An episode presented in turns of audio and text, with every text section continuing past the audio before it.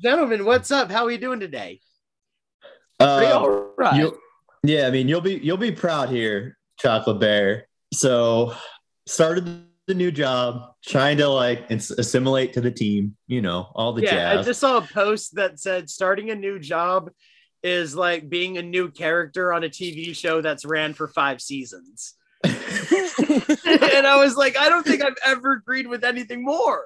it's That so sounds- accurate. accurate. It's so right. Yeah. Um, and there, I didn't realize how much Barnes and Nobles cared about TikTok.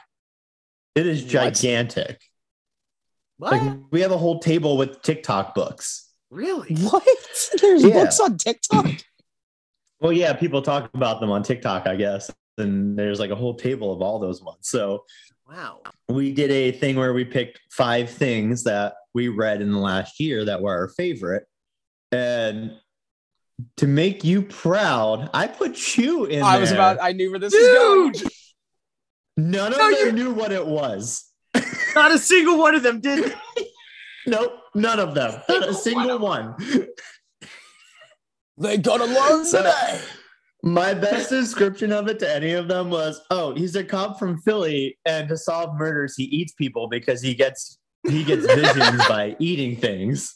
And and then I would finish it with, "The only thing that he doesn't get visions from is beets."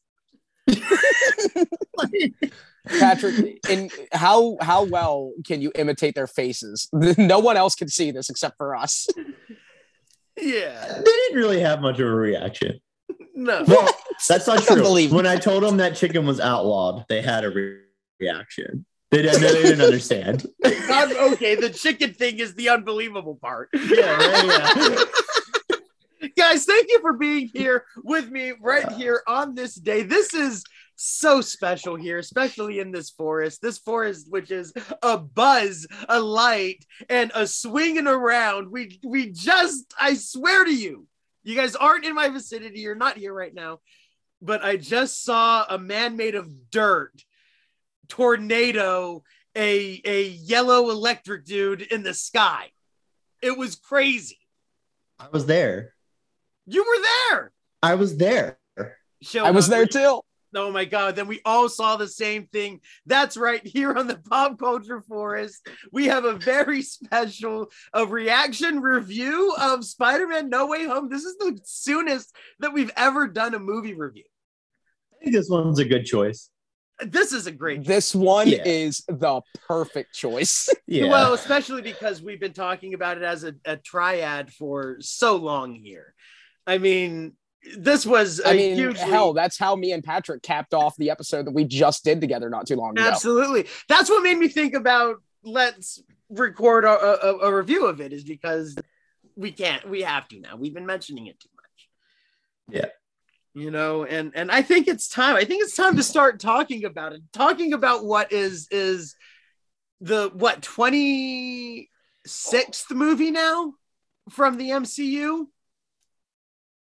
That's a really God. that's a really good question. I don't know. I have not yeah, something kept like that. count. Mid to late twenties is Spider-Man. Uh, no Way Home. It is the third uh, Spider-Man film of this trilogy. All of them directed by John Watts, who is the only person so far in Marvel to direct a trilogy of movies. Every other movie either had a, a different first director or, or second director, which Or I think don't mind it. It keeps the same feeling going through. I feel like. It, Yeah, it- I think it, it that- helps. this was a this was it was the right move uh, uh Yeah. to do um but before we get it there's a lot of build up to this movie a lot a lot a lot of build up and Yeah. not just on screen which we will get to but spider-man was was a character created when noah 1963. And ever since its inception i mean it, it was a smash hit. It would he would become marvel's flagship character. You would buy a marvel comic and it would have a tiny little spider-man up top. And he was a character that soon much like batman and superman transcended pop culture became his own entity apart from comics. And this was even before movies came out of him there's a classic 60s cartoon show about him there's that amazingly incredible Japanese live action thing, which Patrick, if you've never seen that, you have got to. Just so you know, if Yeah. you don't have you ever heard about it? No, we just looked it up tonight. Steve and I did because Yeah. we were interested to see like what before Tobey even happened with Spider Man. I got to tell you, Patrick, this is not a joke. That show is a direct result of that show is Power Rangers being made. It's not a lie. Everything. That That changes is- everything. That is a fact. You know what that was for my childhood. yeah, that's why I had to tell you. Blue Power Ranger for five Halloweens in a row. You, I'm telling you right now, Patrick.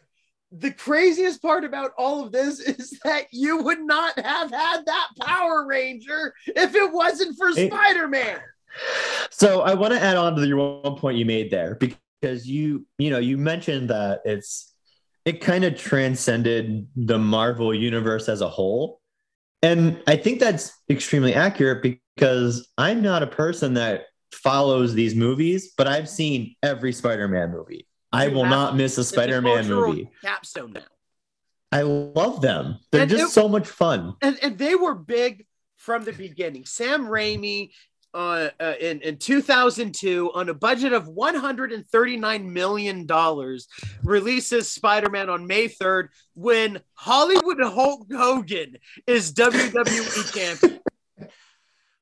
Um, before you continue, we did read tonight. I don't know if you've gotten into this or you're about to, so maybe spoiling something you might talk about. But we did learn that apparently James Cameron was supposed to be making a Spider-Man movie. He wanted to. Yes. Yes. yes. Yes. He wanted to make it with Spider Man. I did Sam not know that, and I really wish he did. I'm With not Leonardo into a James DiCaprio as Cameron Peter Spider-Man movie. I don't want it. Oh man, I would have been. I don't want it. Fair enough. Continue on Sam Raimi. Well, Sam Raimi's first Spider-Man, Noah. I, I, Yes. And I'm, I'm going to ask you guys this. I'm not asking for your reviews of these movies. I'm asking a, a, a grade that you would give these uh, A through E. Noah, what would you give the first Spider-Man? Oh, fucking A. Patrick, Uh, C plus. it Aw. grossed 825 million dollars. I'm not saying my opinion was right. This was such a huge success, breaking records. Oh my god, yeah. that a, a sequel was greenlit immediately 2004 spider-man 2 comes out on a budget of 200 million dollars it's released on june 30th with jbl freshly taking the bout off of eddie guerrero made me stop watching wrestling for two months uh noah grade for Oh, that's Spider-Man. getting that's Two. getting an A plus plus. patrick Hey. That grossed 789 million and both of them are currently rated 7.3 on the imdb this once again huge success. How can you deny this? It, it cost 200 million and it made 789 million. You have to go on. You have to make another one. Three years Yeah. later 2007 spider-man 3 on the biggest budget yet of 258 million dollars when john cena himself on may 4th is the champion. Noah what do you give this movie Spider-Man 3, I gotta give like a B plus two. B plus. That's a that's still a solid move grade for this movie. And Patrick, Cannot give it a grade because I hated Tobey Maguire so much I didn't watch it. boom. Aw. Uh, well, unlike you, Patrick, this movie raked in $894 million, making this the most successful Spider Man movie up to this point. Uh, everybody saw this movie except Patrick.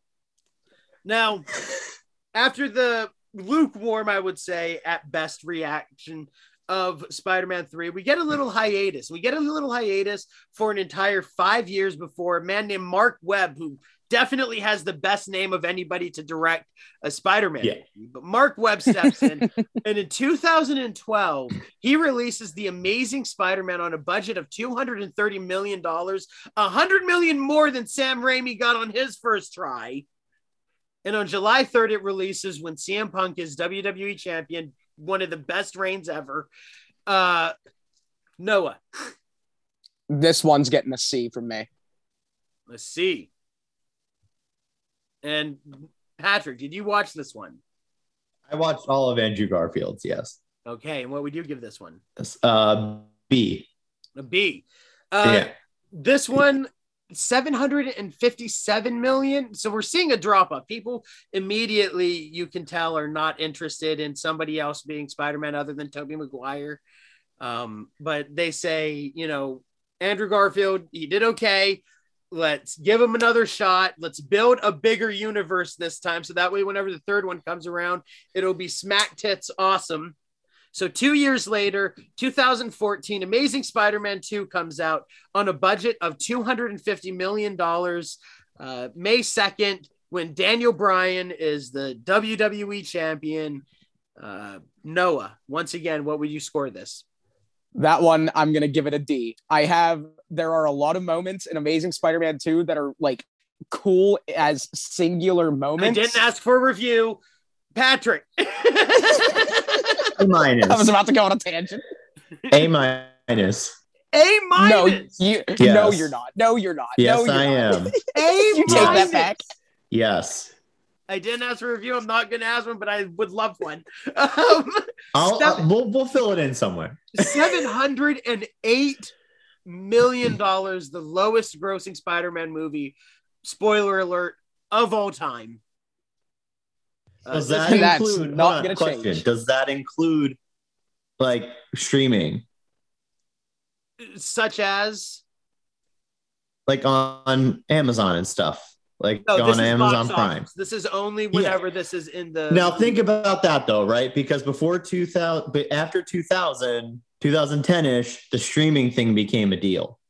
Yeah, but they weren't releasing these on streaming like that. This is only accounts for whenever it's in the theaters. This doesn't. None of these Yeah, numbers right, are right. reflected home releases or streaming. Right. Yeah. Oh, okay. I gotcha. Yeah. Of which you would still lose because not a whole Oh, lot I'm people not wanted to saying go it would win. buy No, no, I will say this. 2. I will say this: Spider-Man Three on IMDb is is six point two, where Amazing Spider-Man is six point nine, and the second Amazing Spider-Man is a six point five. So IMDb agrees with Patrick that it is better than Spider-Man Three. I think they're both not great. They're both not great, but one of them is definitely better than the other. And finally, uh, around this time, we know that the MCU is popping off, and you can't have, I repeat, you cannot have a Marvel universe without Spider Man. And they nailed it. And they nailed it. Uh, introducing him in Civil War. He, it does not count towards a Spider Man movie, but in 2017, Homecoming comes out. This shocked me right here. Homecoming Dude. had a budget of $165 million, Really? That's it? less than the last four Spider Man movies. And on May, July 7th, Jinder Mahal, WWE champion, it releases. And Noah, what would you give Homecoming? Homecoming, I'm giving a solid A to. And Patrick. I go A minus. and it tuned in $880 million, uh, the second highest already Spider Man movie of all time, grossing wise at the box office. So successful. How can you not? And not only that, but because of his important sta- status in the MCU, being Robert Downey Jr., aka Iron Man, the guy that created and started the Avengers uh, in this universe. He's front and center, and that's why you make the first movie after Endgame, Far From Home, and unbelievable, guys, 160 million budget. John Watts is a wizard. You don't need a huge budget to do a so Spider-Man good. movie. you don't need a huge budget to do any movie, but it's so crazy to think that 12 years before this, they were dropping a hundred million more for the third Spider-Man movie. Yep. Crazy. Now and I with will Kofi say Kingston embroiled with the WWE Championship. Noah, what would you give Far From Home as your grade? I'm giving Far From Home. I'm gonna give that an A plus. And Patrick, Same. A plus. Yep. Okay, and guys, this one is where we knock it out the ball, the ballpark, right? 1.13 billion. That's with a B. So far. Billion. No, no, no, no, because now we have the most recent one Oh, okay. All right. Released. I thought that was the new one. this weekend. Uh, just so you guys know, Homecoming and Far From Home are both a 7.4, tied for the highest rated Spider Man movie on IMDb, in fact. December 17th, with Big E being WWE champion and Adam Page being the fourth AEW champion. Holler at your boy, cowboy shit all day. Um, we see some crazy cowboy shit with No Way Home releasing on a budget of $200 million. This is huge, guys, and, and I'm, I'm going to break it down for you. Okay. So we will not know how much this movie is made until about six months. But what we know right now, based off of sales at this moment, it has made $253 million on its opening weekend.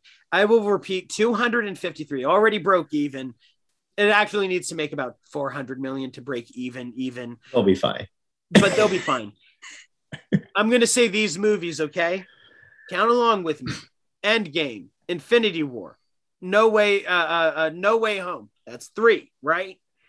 Force Awakens, Last Jedi, uh, Avengers, Jurassic World, and Black Panther. That's eight. These are the only eight movies who have ever made over $200 million in their opening weekend. And It's. No Way Home is number three. None of Dude, us. I know can so many people that that have seen it sold, twice. Sold to Disney. This is this is an a, a this would be a phenomenal opening weekend non-COVID. Oh my god, Yeah. dude. And right embroiled in the middle of all these movies, star blooming in front of us is a very young, and I'm going to say it right now, very game Tom Holland. Yeah. I'm not gonna lie, man. I honestly think I prefer Tom Holland now over Tobey Maguire. I'm just gonna You say should. it right You now. should have before. no, no. 'cause There were, there were a lot of there were a lot of. He said problems that I like you- He said that like you were being cute. He was like, no, no, stop it. No. No, no. no, there were there were a few problems that I had with MCU Spider-Man leading up to this, but this Um, movie, let's let's let's name let's hear a few. You're an apologist One of the- for these movies. You love these movies more than a lot of Marvel fans mu- love these movies, and a lot of Marvel fans love these movies, and you love these movies more than them. What problems do you have with these movies? You rated them One of- collectively better than the Sam Raimi Yeah. movies, but you're saying you prefer him over Tom Holland. I want to hear this. well, no, because I gave Spider-Man and Spider-Man Two both an A plus and then an A plus plus. well, an A and then yeah. Anyway, one of the biggest issues that I had was lasting consequences for Peter. Both Homecoming and Far From Home, the ending of Far From Home kind of had a lasting impact that led into this movie, but especially between Homecoming and then Far From Home, nothing that really happened in Homecoming mattered. And still now nothing that hope that happened in Homecoming even matters now. Where's Vulture? He does not make an appearance in this movie. Surprisingly. He has yeah, not but someone made an else did, and I know it made you the end. happy. Oh, we'll talk. Oh my we God. will hold up. We're talking Tom Holland right now, baby. but we're gonna Getting get all excited, Noah. Yeah, we're gonna get. Don't some- worry, we're gonna hit it. Uh, But that was one of the biggest issues that I had was that Spider-Man and Peter Parker, those stories that Marvel tells, the reason why they work so well is because they show consequences to just little things. You know, if Peter misses out on, you know, hanging out with Flash and Harry and Gwen, like whenever he's in university in the original run of the comics, they all like really look down on him for that. You know, like it has lasting consequences for his friendships where they don't trust him. They don't think that he actually wants to hang out with them. They think that he's a big loner. Big- Whereas in these MCU movies, it's played off more so as a joke for Homecoming and Far From Home. No Way Home is a complete tonal shift for MCU Spider-Man, I feel. Oh, it was a tonal shift. Uh, uh, Yeah. in many ways uh, for for a lot of things. I love what you're saying here about lasting consequences. I couldn't agree more. I'll tell you this. I think before, and then we'll go on to to Patrick's overall view of, of Mhm. Tom Holland as Spider Man. Um, to me, being a, a, a, a fan of these characters, I think sometimes the worst thing that has ever happened to Spider-Man is that he left high school. That is my Spider-Man. That th- this juggling of like uh of of responsibilities that aren't just yet responsibilities. You know, he doesn't have to pay rent yet. He doesn't have to worry about finals at school. He's just trying to be be a normal kid while being a, a, a completely and utterly not normal kid. You know? Mhm. And I think that a big problem, at least with me, with the last two Spider-Man movies, is I know that they latched him on to Robert Downey Jr. There's a lot of star power there, and that he is the f- forefront of Marvel movies. But a key component to Spider-Man is that he does not have a mentor. Is that he is figuring all this out on his own. You know, this Yep. was the very first one where, yeah, he has his team of people, but they're also as inexperienced. You know, and and and during that little moment where he's fighting Doctor Strange, there's like this moment where he's like, "This is what I get for g- always going to other people for my problems." Mhm. You know, I like a Spider-Man that Mhm. solves his own issues, and and this was a huge step up for me as a, a Spider-Man fan because of that. And I think that we, I only feel that way because the last two movies, he's still in high school. Like I've I've spent a lot of time with Peter in this high school now. I know these students and I love them. And even though he's in high school, he still has his mentor, and I don't want that. Mhm.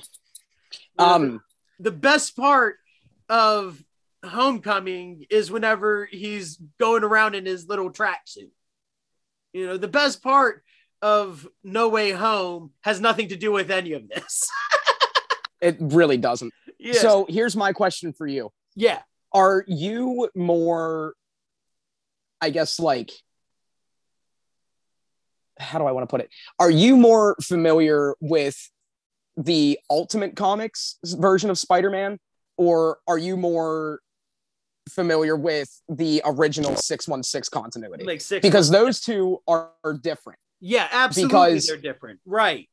With the original run of Spider-Man, him being in high school realistically only lasted like the first 30 issues. And then Yeah. after that, they put him into university. Yeah, and those first thirty issues are the best Spider-Man that there's ever been.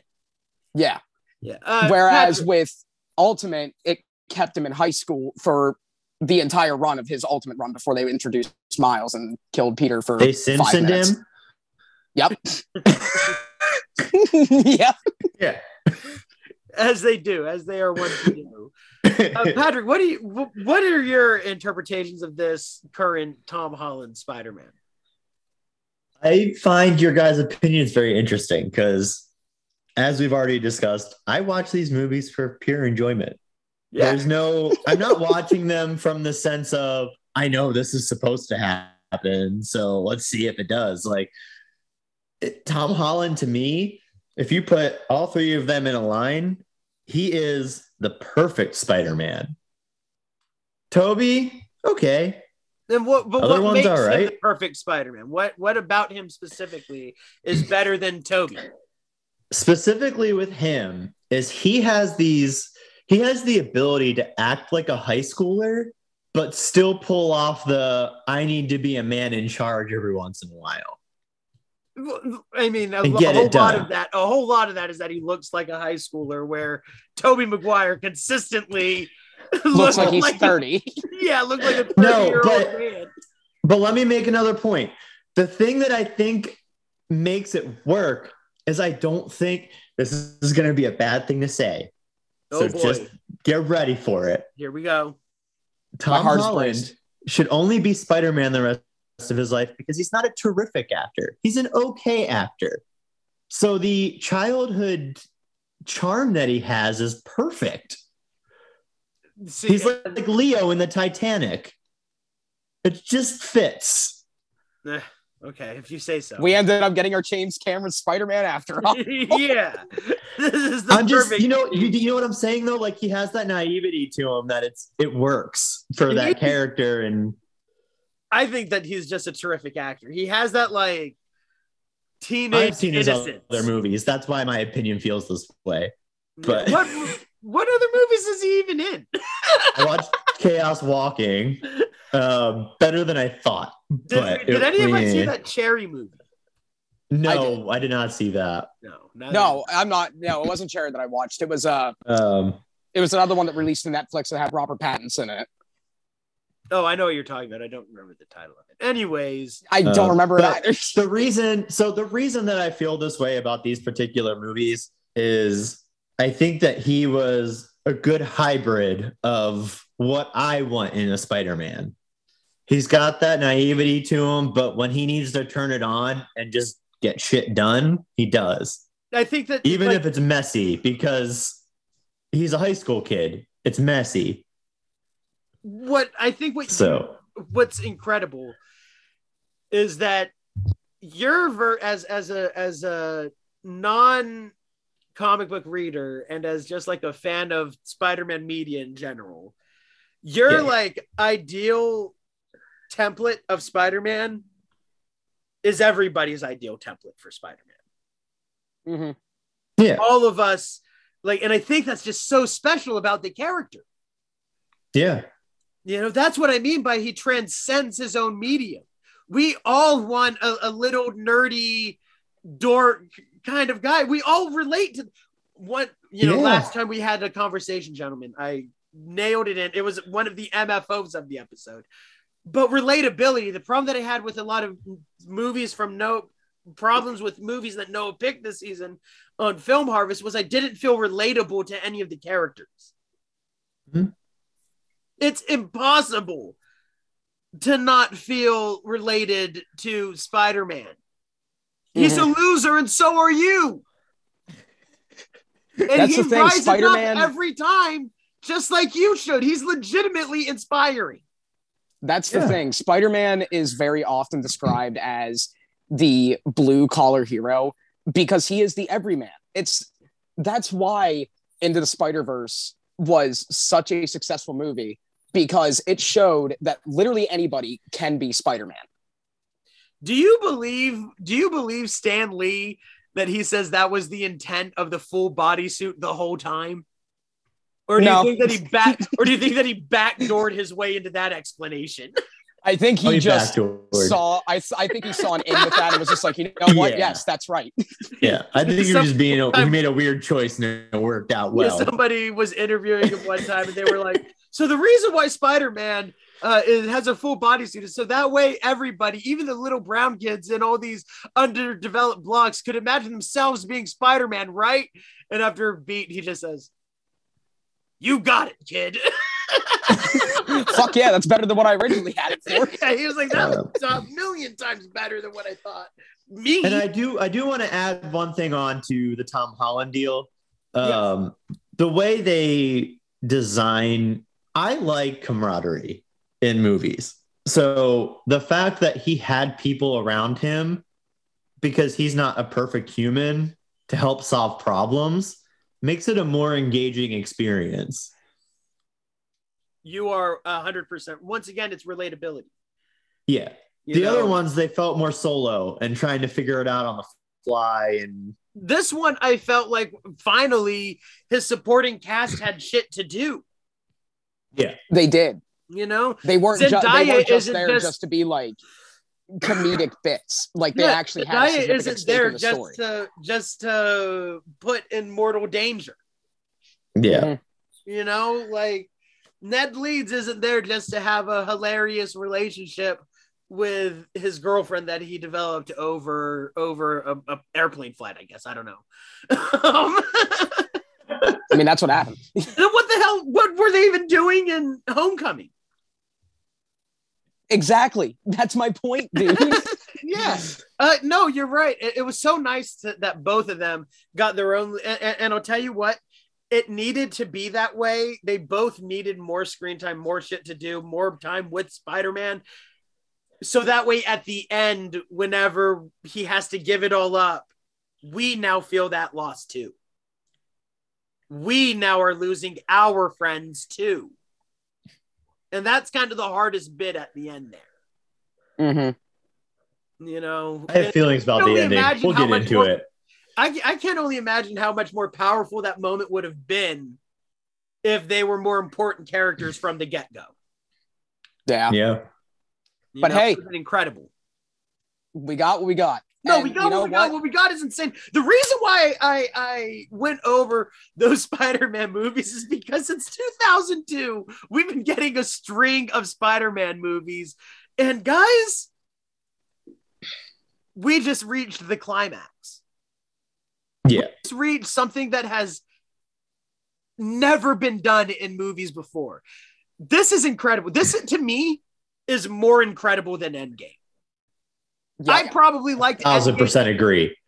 I'm I maybe like these things. I need to see this a couple more times to know where I stand, and how much I do love it, because I do have problems, but I'm willing to forgive problems. We all are. Um, but Endgame had some too. absolutely, A But what lot I'm of talking them. about is that this not like storyline. wise, This is just Yeah. Fucking nuts that this happened. Endgame had 20 movies that built up concisely to one definitive climax of a movie. This and it felt like had it 20 years. that was uh, uh, of, of characters and events that were cherry picked. And did it make Noah, sense are all you the looking time? at that wet Kirsten Dunst behind you? You're missing out, bro. Dude, we are missing. We'll talk about. We'll talk about missing characters. There's you know no what? reason. we keep on There's no we keep on like why we shouldn't those have listening, Noah has the movie on in the background. Kirsten Dunst wandering around. There's no reason why we shouldn't have had that. we keep on alluding to it. We keep on alluding to it, and we already know that this is going to be a big spoiler-filled review. So let's just get into talking about the movie. And what's the Yes. biggest fact about this movie that I'm surprised I'm not actually seeing like all my friends posting about it right now? That it it happened. It fucking happened. That the reason happened. why we've been talking about the original Spider-Man, why we've been talking about Tobey Maguire, Andrew Garfield, is because finally, after I don't even know how long of fucking speculation and rumors and supposed leaks and everything, it got confirmed. Spider-Man No Way Home. Tobey Maguire and, and- oh my god, dude, I, I can't say it. And I'll t- and I'll say this. Let's let's talk about that moment. And I said this to you Yeah. because I went to see this movie twice. I went to see it back to back. I went to see it on Thursday night at a special preview, and then I went to see it again that next day uh, on Friday. Um, and coming out of the theater the second time, I love going to see movies twice uh, because then I can really like enjoy it the second time uh, the way that I want to the way that they introduce the Spider-Man, the bonus Spider-Man, it's perfect because it comes at the exact moment in the movie when it needs to happen that it gives the most emotional fulfillment and it also misdirects you because at this point you're like well the other spider-men haven't shown up they're probably not going to Okay, And I have boy, a oh question boy. for you guys. When you guys saw it, anytime, I had girls screaming like Go. crazy. dude okay so Did here's not how see it coming. So twice. So twice this happened. two both. times in a row. Twice did this happen two times in a row. Both nights that I went. Check this out. This was hilarious, dude. So, It so surprised they do- me. They do the thing. The Ned Leeds does the thing where he wishes that they could see Peter Parker and they see Spider-Man in an alleyway and they say, Come on, Peter, we're, we're here, we're gonna help you. And he runs towards them, and people in the theater, it starts as a low growl because everybody Yeah. knows Spider-Man's outfit has been wrecked. They know this isn't Tom Holland. There's a low growl, there's a low murmur murmur. He's coming closer. There's somebody who shouts out, like, it's happening. Oh my god! Like people are so excited, they can't even contain it. People are screaming, people are already applauding and cheering, and he gets through there, takes off his mask, and you hear uh oh. And that is the wrong response. dude when that happened like i swear everyone in like a five foot radius around me just went dead silent because everyone was trying not to laugh yeah, because Well, the girls in my crowd loved it it. They loved so Andrew. Garfield. huh? The girls in my crowd loved Andrew Garfield. No, they're no millennials. It's a thing. Absolutely. i yeah. cheered Yeah, yeah. i'm not even i'm not even gonna try both- and hide that i literally just went I knew it was Yo! I knew it was Andrew Giddy? Garfield anyway. His outfit was Andrew Yeah. Garfield's outfit. I was like, that's not fucking Tobey Maguire. But I do i knew it love wasn't No. tobey I, I- I did love the disappointment from everybody. It was classic. Fucking classic. And the dialogue that goes along with him throughout the movie fits that perfectly. Um, I will say this right now. I said it. I said it the first night, and I'll say it again right now. Uh, I think Andrew Garfield is a fucking gem in this movie.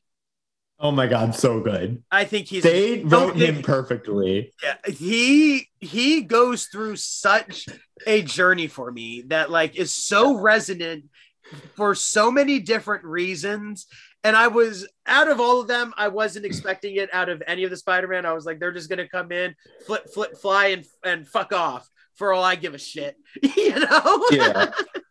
But he's out of all the emotional mo- moments in this movie he's the only one that like actually tugged at my heart. Not even aunt may dying. I was like who gives a fuck? Knew oh something yeah by the way gonna guys aunt may dies. Yeah. Um, can I extend the thoughts on Andrew Garfield here, yeah. Please? let's extend Um, thoughts. I was very excited to have Andrew Garfield again.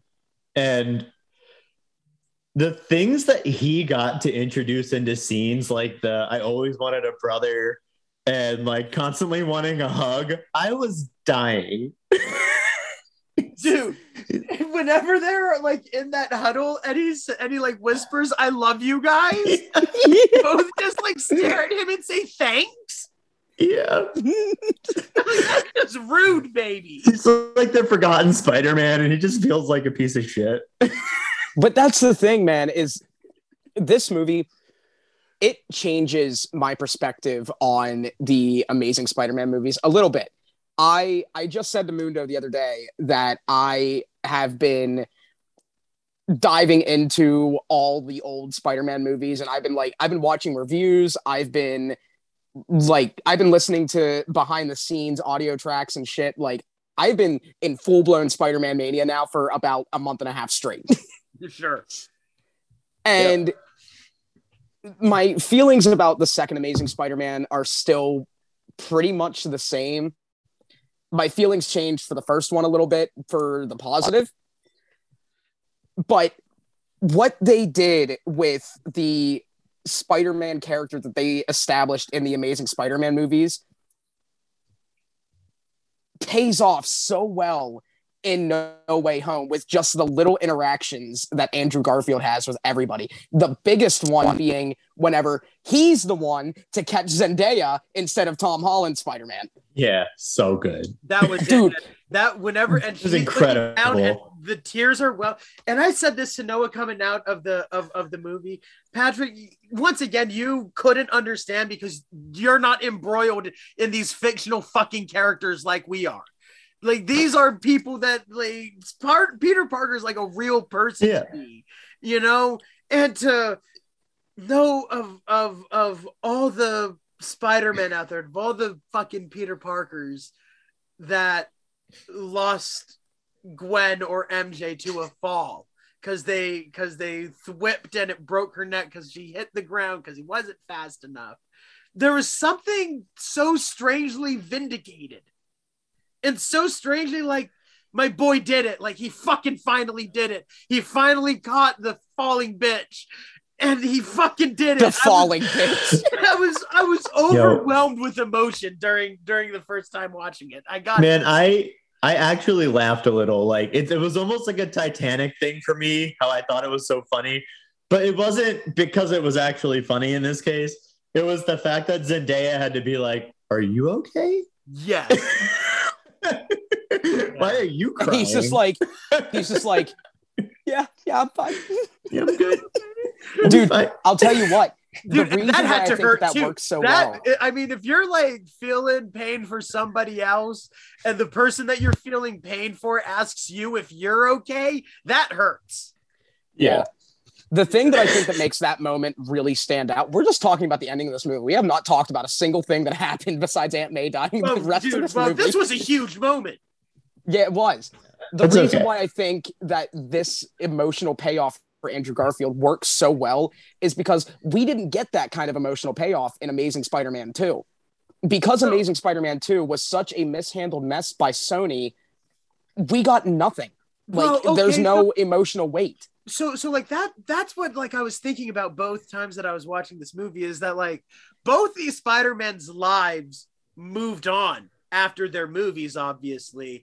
And so whenever andrew garfield is up there talking about how he got dark how he got violent how like he started to lose control this is clearly after spider amazing spider-man 2 but it's Mhm. telling us a story that we haven't seen. So it is it does feel a little misplaced He does. It, they do have a funny moment there where he talks about how he hasn't fought people as fun as the other two. Yeah. Great. The three of them interacting is everything and more that I thought Oh. about whenever I thought The about banter they had was gold. That was- Um, And he just looks so defeated. He says, I want to fight an alien. I honestly cannot believe how well all three of them just go. Yeah. Like there are no breaks. Th- Breaks don't exist. There is no stopping as soon as all three of them are on screen together. It is like it is the perfect way to blend fan service into your story organically. yeah. Can I uh can I jump into the star who I think was the star of the show of this movie? If you don't say Willem Dafoe, you're wrong. It was absolutely Willem Dafoe. Holy That's shit! right. I forgot how good he was. Dude, Was a Oh. force to be reckoned with.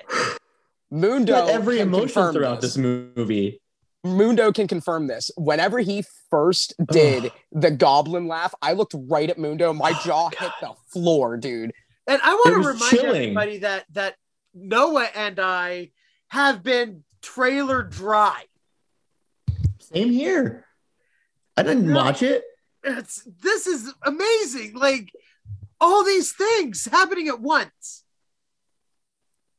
It Okay. there are And- no drugs on this planet that can make me feel the same way that this movie made me feel the entire I time. even felt I'm gonna hurt say- when it ended up that it wasn't what I thought with him, I- I'll tell you this. Okay, I'm gonna. I'm and gonna I shouldn't have. here- I should I'm have gonna come in here and I'm gonna do a little bit of a negative Nancy thing.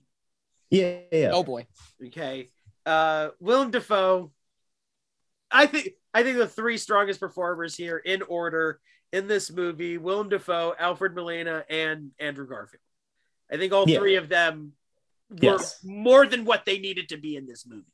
And Jamie Yeah. Foxx is like there a little bit, but he he See, I did not like him. yeah, exactly. Something was off with him. Um, Yeah. But I think that this movie would have would have been handled better and had, could have had an, an incredible climax if it was just Goblin and and uh Otto who were the final two and they fought the three. I honestly think that the two of them could have handled all three Spider-Men and, and given them a great ass whooping. I think we missed an opportunity there. And I think I really do that serum should have not cured the Green Goblin. I feel like it had to because it didn't the first time. Well, he no, because he should have been like, you think that what changes people is like science based? Like, this is who I am. This is who we are. You can't just flip a switch I mean, maybe with Otto you can, but you're controlling his brain. Like you're the one in control of Otto Octavius, where he isn't in control of himself. You built that device. Mhm. You know what I mean? Yeah. So I I, get you. Go. I think that that's a missed opportunity here. Um, the ending the ending does really bring up a lot of questions with how man this is one of the things that i was worried about whenever it came to a multiverse story because now the way that the characters ended at the end of no way home they go back to their respective Oh, universes. you know what, Noah? I Now don't we're give- sinking our teeth I don't- back in. gives a Thank you, about that? Noah. The We movie's need not. to have this the movie doesn't give a shit about that. I don't give a shit about that. Fuck that. i shouldn't give a shit about that but i Oh. can't help it Can we talk about how I won the bet? You won the bet, Marvel's a bunch of wimps. pussies. Dude Well, they are pussies The All way oh, they chose to do the plot, they couldn't kill Spider-Man. Otherwise, the, few, Yeah, the past would have stabbed one. changed. If you're gonna stab one, at least kill him. I thought I lost for a second. Me I too. really did. I was like, I was oh. very concerned. And then he was like, I've been stabbed before. I'm like, yeah. Oh, yeah, I was like, fucking hell. So tell me your emotions when that line was said. According to the bet. Oh, I was, I was. Whenever the only thing that I thought about whenever he got stabbed was fucking right. Like Patrick Mar- Marvel has more balls than what I thought. We did it. And then he said, guess what he doesn't die Yeah, he says been stabbed before. I was like, I was like, I was like, but but this stab could be worse, right? we're gonna watch him we're gonna watch him choke on his blood right Yeah. Oh my God. I am really, looking up at the I am really disappointed. And he with says, that. and he says, "Is that really happening, or we just, or am I just dying?" I wanted Andrew Garfield to look up and it be like a perfectly blue, clear sky. uh, it's really happening, buddy. Dude, Uh, I that was- moment of the movie made me so happy because I knew I won. yeah, That was it. Um, That's all what, I needed to know. What? Let's let's dive a little bit more into into Willem Dafoe. Obviously, this was a Yeah. fucking coup. This, how they fucking made this happen, Oh God. and I hear it's because he wanted to do most of his own stunts. That's of what, which they allowed. Of him. what she did. Just like I, I, I remember reading that Tobey Maguire negotiated for more maskless screen time instead of more money. Um, Interesting. I was wondering about that. It seemed like a very obvious, like on purpose choice. Yeah, that there- well, I think that one. It wasn't just that it fit the story. Yeah, absolutely. 'Cause He Um, could have come out of the portal as the Spider-Man outfit if he wanted to. Yeah, they all could have.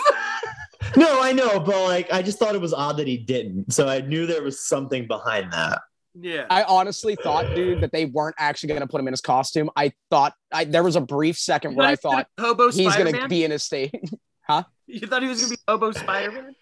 yeah, Dude, that line that uh what's uh, Andrew Garfield says to him about how he's a cool youth pastor. you got to go into this like a cool youth pastor. Pulls down his little collar. He just shows the Uh, slight hint of his costume, dude. Oh my god. Oh, now I'm just Yeah. thinking about whenever they were. but Willem whenever it came Dafoe. We were on Willem Dafoe. Willem Yeah, we need to get off that. really, really, really turns it up in this. He plays this dual role so well, even I would say better than than his than his role in in the first Spider-Man movie. Um, I gotta say, the only thing that he's missing are those bombs that immediately turn everybody into skeletons. Where the fuck are those? Dude, things? Do you realize I that was- movie? There was a moment where literally I thought that, that that bomb would go off that he threw it at May, and then Peter would like wake up and he'd look and there'd just be a skeleton there. I he legit was concerned that, that was about to happen. Dude, No Way Home could have been ended in like five minutes if he still had those bombs.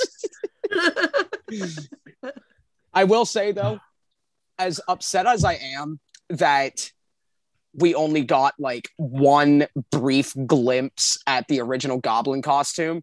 I am so unbelievably happy that they let Willem Dafoe use his actual face as the Goblin. Oh, I think that he looked. Inc- the only thing that I wish is that because like the way that the mask broke, it like broke right at the jaw. I was really hoping that he would have that jaw piece on his lower jaw with the like That would have been cool. Teeth. I think that that would have looked really really neat. But boy, See, oh boy, I thought they don't did even care. something. I thought they did something that enhanced the outfit, and they let him be a, a hobo Green Goblin. well, that's the thing. It looks Like, a little he bit more comic the accurate. outside outfit on, and I loved it. Like yeah, he had two. He was dressed twice. Yeah, that's He looked a little bit more comic a incredibly comic accurate. The comic accurate he has this like weird green suit and he has like rags all over his body because he's a goblin. Oh, yeah, it, it looks great. It looks. oh my Speaking god! of looking great, like the even joke in his No Way per- Home, he looks like a big green elf. yeah. and, and speaking of looking great, even though his performance not a, n- might not have gotten up there, but Jamie Foxx, man, this is my Electro. He's, Yeah, he dude. good. This Yeah. was my Electro. This that was awesome. Oh my god, I'm so glad they got rid of that blue power shit. surge of a move. He got the the classic Electro star on his face. I will say, I'm really glad that they actually brought up the fact that he was blue at first. they immediately changed that. I was like, wait a second, is he blue? Why is he blue? I don't know. What what do you guys think about the the order in which that they introduce these villains? We start out. I thought the I thought the Sandman was an odd choice. Sandman was I don't know why, yeah. but I don't know. I wasn't. I didn't remember him too well. That I guess so. It wasn't like someone that I was looking out for. Yeah. Yeah. Yeah. Uh, and I feel like his power could have overpowered most things that happened. He's Mhm. very dumb. He does not. I'll tell you what. He has Yeah. the. uh, There's this problem with like superheroes and supervillains that I have that have like stretchy arm ability, and that's not the only thing they can ever think to do with it is make a big fist. Yeah. Oh, you mean like the Marvel Avengers campaign game? Yeah. Yeah, like that. Yeah. Well, yeah. And that is like a, a, a trope that I fucking hate. Like nobody in comics knows how anybody would use stretchy. Everybody just makes a big fist. And stretches a little longer than usual. Yeah, makes it a real big hook for some reason. Who knows? I don't know. Yeah. It is weird. Uh, so him, I didn't really have a pro. The only thing that did surprise me was my expectation for the Spider-Man's being brought in was actually him, like them coming in the middle of a fight against the people that were related to that Spider-Man. Oh, you thought that we'd get? I thought that was how it was going to be introduced. Did you think we were going to get more cameos? No, I thought we were going to like the same people, like say Electro comes in, right? Oh, But then all of a sudden, Andrew Garfield swings in mid yeah, that's what I thought they would do. Well, the, okay, so what I thought they would Like, do, That would have been epic for me. I no, thought it that, was fine. I liked it. I thought It that they fit with the show, plot they made. I thought that they would show Spider-Man fighting Electro or somebody, Yeah. and Doc Ock comes in, and Electro and Doc Ock end up killing the Spider-Man. They unmask him. It's Andrew Garfield, where uh, Doc Ock looks at Electro and he's like, "That's not right," you know. Or Oh, that would have been amazing. I would have taken the loss on the bet for a scene That's like what that. Really, Heck yeah. that way, that's what I'm saying. Like you immediately show that these guys are a force to be reckoned with by killing a Spider-Man. yeah. You know, but didn't And that happen. changes the past instantaneously. Yeah. yeah, yeah, yeah. Uh, I think that it's interesting that they all seem to be brought over into this reality at the moment that their hatred for Spider-Man is at their peak. Can I make a complaint? Yeah, always. So here's my complaint. It's not who they picked. It's not how they brought them in. It's how unimportant they have made Doctor Strange, despite everything happening around him. What do you mean by unimportant? So he does something stupid, which isn't a Doctor Strange thing to do. I don't think that's something Disagree. that Doctor Strange would typically do. What? Doctor, Str- this Doctor Strange is a big dum dum to me. Apparently, yeah, yes, he is, dude. Like- He's a big dumb dumb. I don't remember him being Doctor that dumb in the other ones, is though. not at all from the comics. No, Don't Doctor- even MCU try to compare Strange is a huge dumb dumb bro.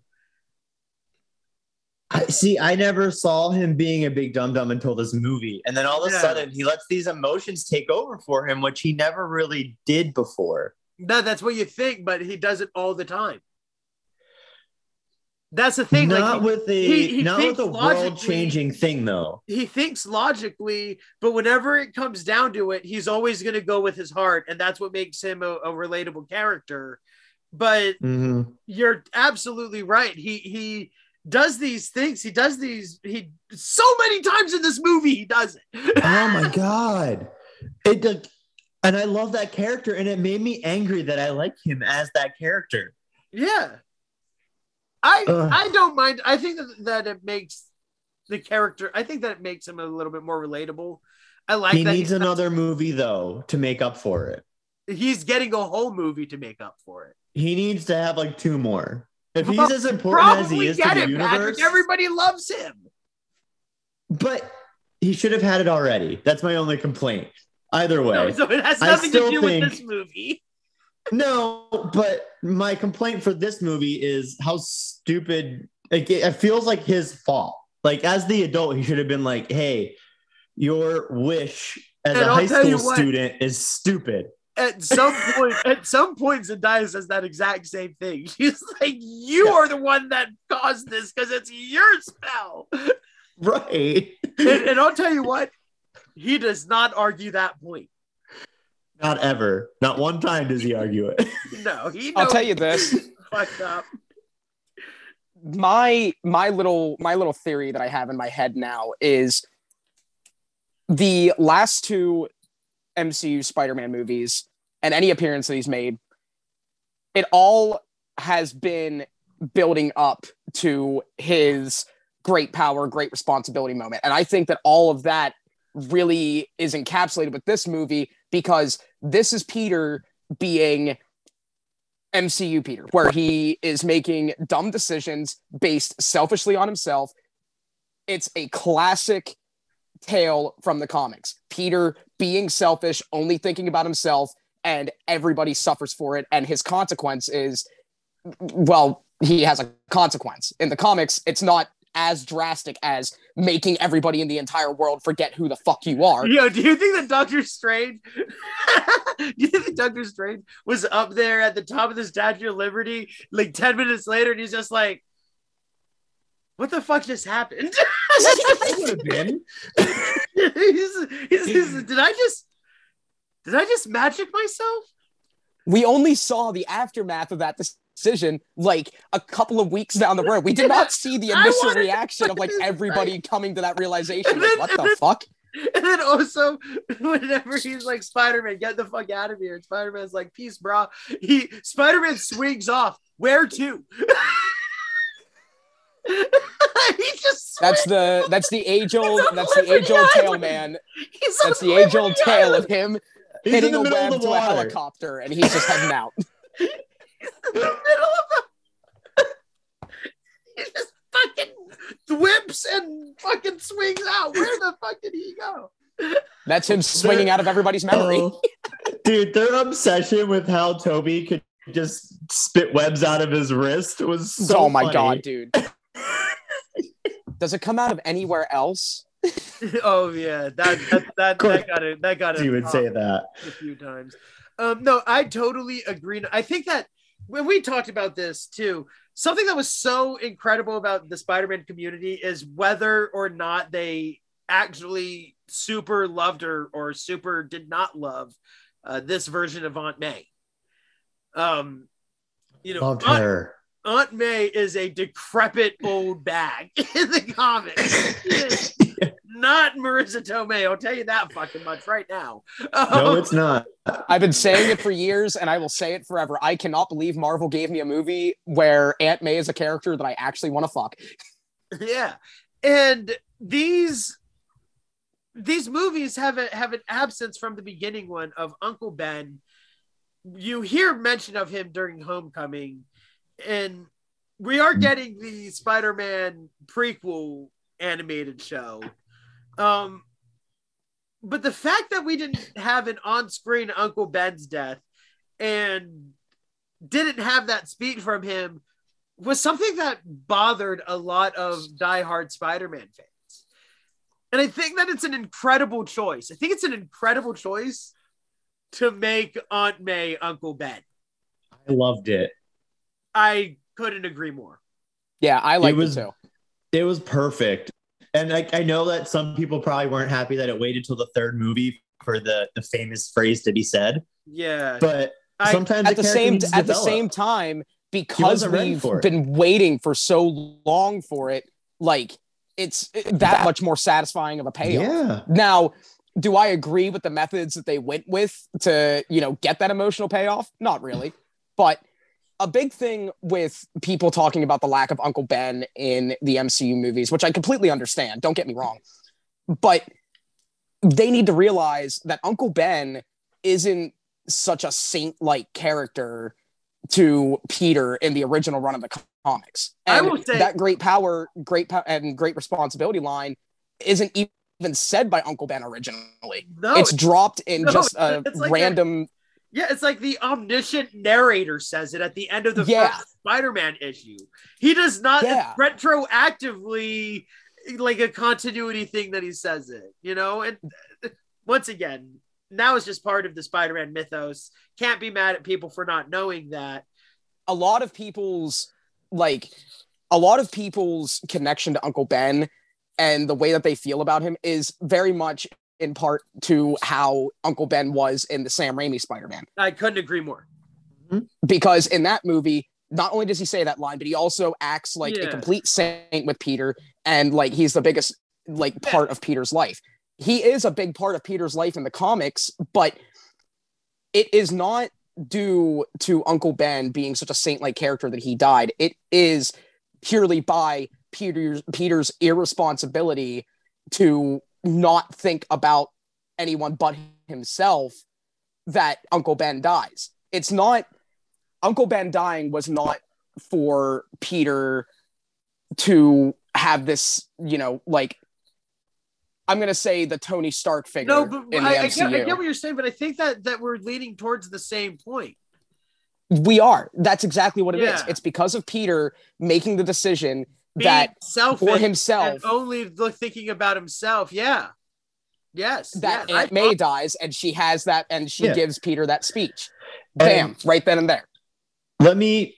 I also want to talk about why I think this was my favorite reveal of that famous line, uh, and I think it's because it was attached to, I think, an even more impactful, meaningful moment for Tom Holland's Spider-Man, because he has no legitimate family left. Like in the other ones, Aunt May was still there, Yeah. so there was Yeah. someone else to pick up the pieces with him. Now Yeah, he's this is what alone. this is what breaks the tether. This is what allows him Right. later on go up to Doctor Strange and say, "Make everyone forget about me." The only Yeah. person that I have no real family. that I exist is dead now because of me. So everyone else should forget about me too. Yeah. You know what I just thought of? Everyone making the joke that the next movie is going to be called Spider-Man Homeless. After the ending of No Way Home, I actually think they might actually do that. Moving into the apartment and I think that they they'll- might actually do that. I think that they'll break away from the home thing. I think the next one is going to be called Friendly Neighborhood Spider-Man. At the very least, I know that it's probably going to be set with him in university because that's been what a lot of that's even what Tom Holland has been talking about. Well, he's probably going to MIT, next few right? movies. Who Maybe. knows? I don't really give a shit. What I do give a shit about though is Alfred fucking Molina, guys.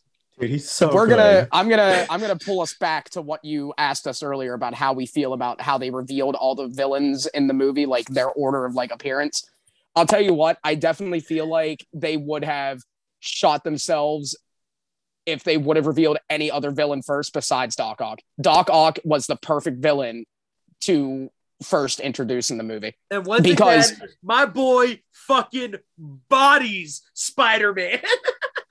but he didn't bitch slap him. Dude, whenever he's holding him upside down and it goes to stab him, and the fucking exoskeleton like protects his heart, he should have so bad. I thought that, oh my god I dude. thought that he was gonna like look at him and then just whack, fucking slap him, dude. Never got the fucking Doc Ock slap, did we? Fuck. all i wanted was him to smack tom Holland the face and be like you're not peter parker whack.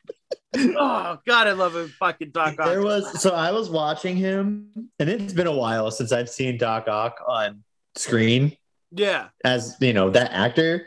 de-aged by the way, Huh? de-aged. Oh yeah, willem sure. dafoe both Yeah, yeah. I mean, yeah, especially willem dafoe oh my god yeah. Um, Looked good. but I was I was sitting there and I'm I, I was doing the game in my head of who would I like if they made that movie today and we had to pick a new Doc Ock, who would I pick? And I landed on Mads Mads Mikkelsen from Hannibal. you think so? Oh my god, as a Doc Ock, I think he's Imagine- got that like darkness to him with the Hannibal character that could crush that double-sided aspect. Dude, I'd be going for Okay, everyone. Carlo Esposito. here's what I want us to do right now. I want you, What if he was me, Electro? and Patrick. I want all of us to just, and everybody listening, to just take a second and just imagine Mads Mikkelsen with a bowl cut. Oh my god. Oh. Terrifying. oh yeah, that might do it. that may have done it right there. yep. That's a good one. I Our new campaign, our it. new And campaign now was is not bad, Batista for was thinking, everything. It is like- Mads Mikkelsen with a fucking bowl cut. Okay, so let's talk about that. Who would Batista play? He'd be the lizard. The Scorpion, bro. Whatever. There's my Yeah, I can, comic I can, knowledge. I can accept Batista. I can accept Batista as Scorpion. of course, if they get Batista for to do What play if Spider-Man Batista villain, Electro? he got to play Big Wheel. Oh my god. what if he Patrick, was you know- Electro? Patrick, do you know about Big Wheel? No. You got to Big Wheel at some point. It's like Spider-Man Big Wheel. Yeah, Spider-Man Yes. Big Wheel. Okay, I'm doing it right now. Let's yeah, do it. check out Spider. Man, talk about a real missed opportunity for this movie. yeah. Okay, so listen, if you're recasting Electro and you don't use Dwayne Johnson, the formerly most electrifying man in all of sports entertainment, The fuck's wrong with you? I don't know what you're doing. I don't know what we're doing. What? describe describe what you're uh, seeing for the listeners who don't know about Big Wheel. It's really just Go Like- on. if anyone's been on an exercise bike, it's like the front part of an exercise bike with a couple clenching arms. That's about Which, it. by the way, on that note, if you don't know who Big Wheel is, why are you listening to our podcast? How Yeah, did you find us? I didn't. Big Wheel's amazing. Patrick, how are you associated with us? The other option is a tricycle that I had as a kid. So, you know. Obviously, it's not that Yeah. Um, I will say Oh. this. I will say this. But this this movie had some incredible moments whenever everybody was together. But I thought that it felt extremely paint by numbers whenever it wasn't like a a, a big party scene with everybody. Would you thought land that- on the note that I have at the top of my list? This feel there's a times like this where this just feels like amateur hour with with like with a dude at, in college like trying to make a film like it's so clear that there are moments where people are not on this on the set together they're just reading lines off of somebody else who's reading somebody else's lines it, it is a little insulting Um, so, yeah, this my- movie very ahead, much Noah. just had like it had a plan. It wanted to execute that plan, and it didn't want any trouble doing that. So to get through the whole entire first act, basically, it was just bing, bam, boom, go. You know? So, yes and yes. Um, so my note for that was that I wasn't particularly a fan of the plot line, but I thought they did a good job of tightening the reins in so it didn't get chaotic with everything they were trying to do.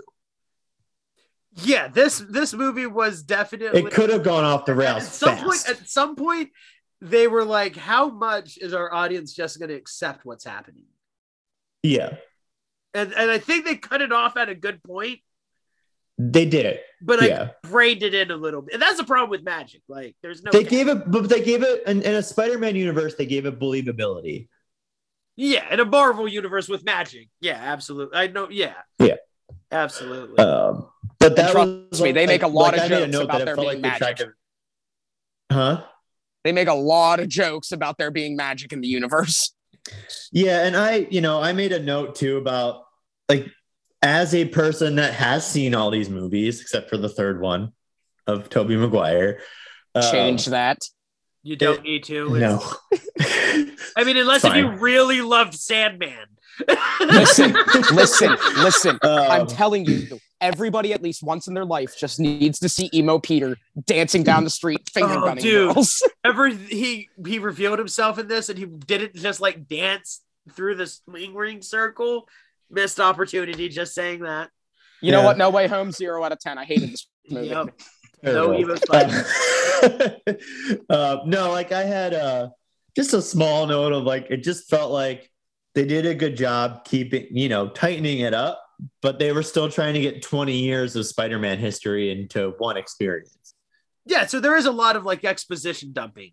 Yeah, Yeah, but I think yeah, that, which is you know- fine. yeah, I think that this movie it worked here. Yeah, it, it, it, and it, you know what, man, it is deserved because of this twenty this spontaneous and completely random twenty years of past history Spider-Man movies that like they're now fortunately we are fortunate enough that that a studio is making something like this.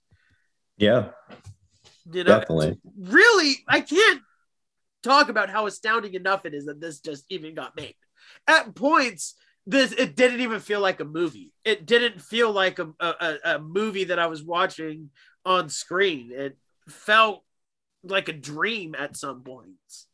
and that's the thing like that that's a big reason why all the exposition dumps all the rushing to get all of our you know main players on the board and everything like any problem that i have with this movie i can overlook it just because a it is such a special spider-man film to like especially to somebody like me who my entire life Is has Spider-Man. been yeah like You're the only my- person I know that likes the Matt Fraction run of Spider-Man. yes But so it's funny because I think you're giving us the exact feeling that people had from the second Sam Raimi movie, right? It wasn't perfect, but people forgave a lot. but that movie is also like a genuinely actual good movie so Disagree. That movie is pretty That much is not a great movie. Patrick. People people gave up a lot of things to make call that a good movie. uh, okay. all right so Please, I'll tell you this, and I'm my favorite part in that movie is whenever he's laying on the bed of that train. I know everybody talks about it. Yeah. Whenever they take off his mask and that guy, and he's like, he's just a kid. He's no older than my 28 year old son. so he looks i'm like saying this now who also looks like a full grown man. we're gonna we're gonna we're gonna have a sequel episode to this little review and that sequel episode is just gonna be nothing but audio of us kicking the shit out of patrick You mean Tobey didn't look like he was 17? Oh my god, dude! his nice little his nice little five o'clock shadow Yeah. my 17 year old son who also has a growth defect that makes him look 12 years older than what he is.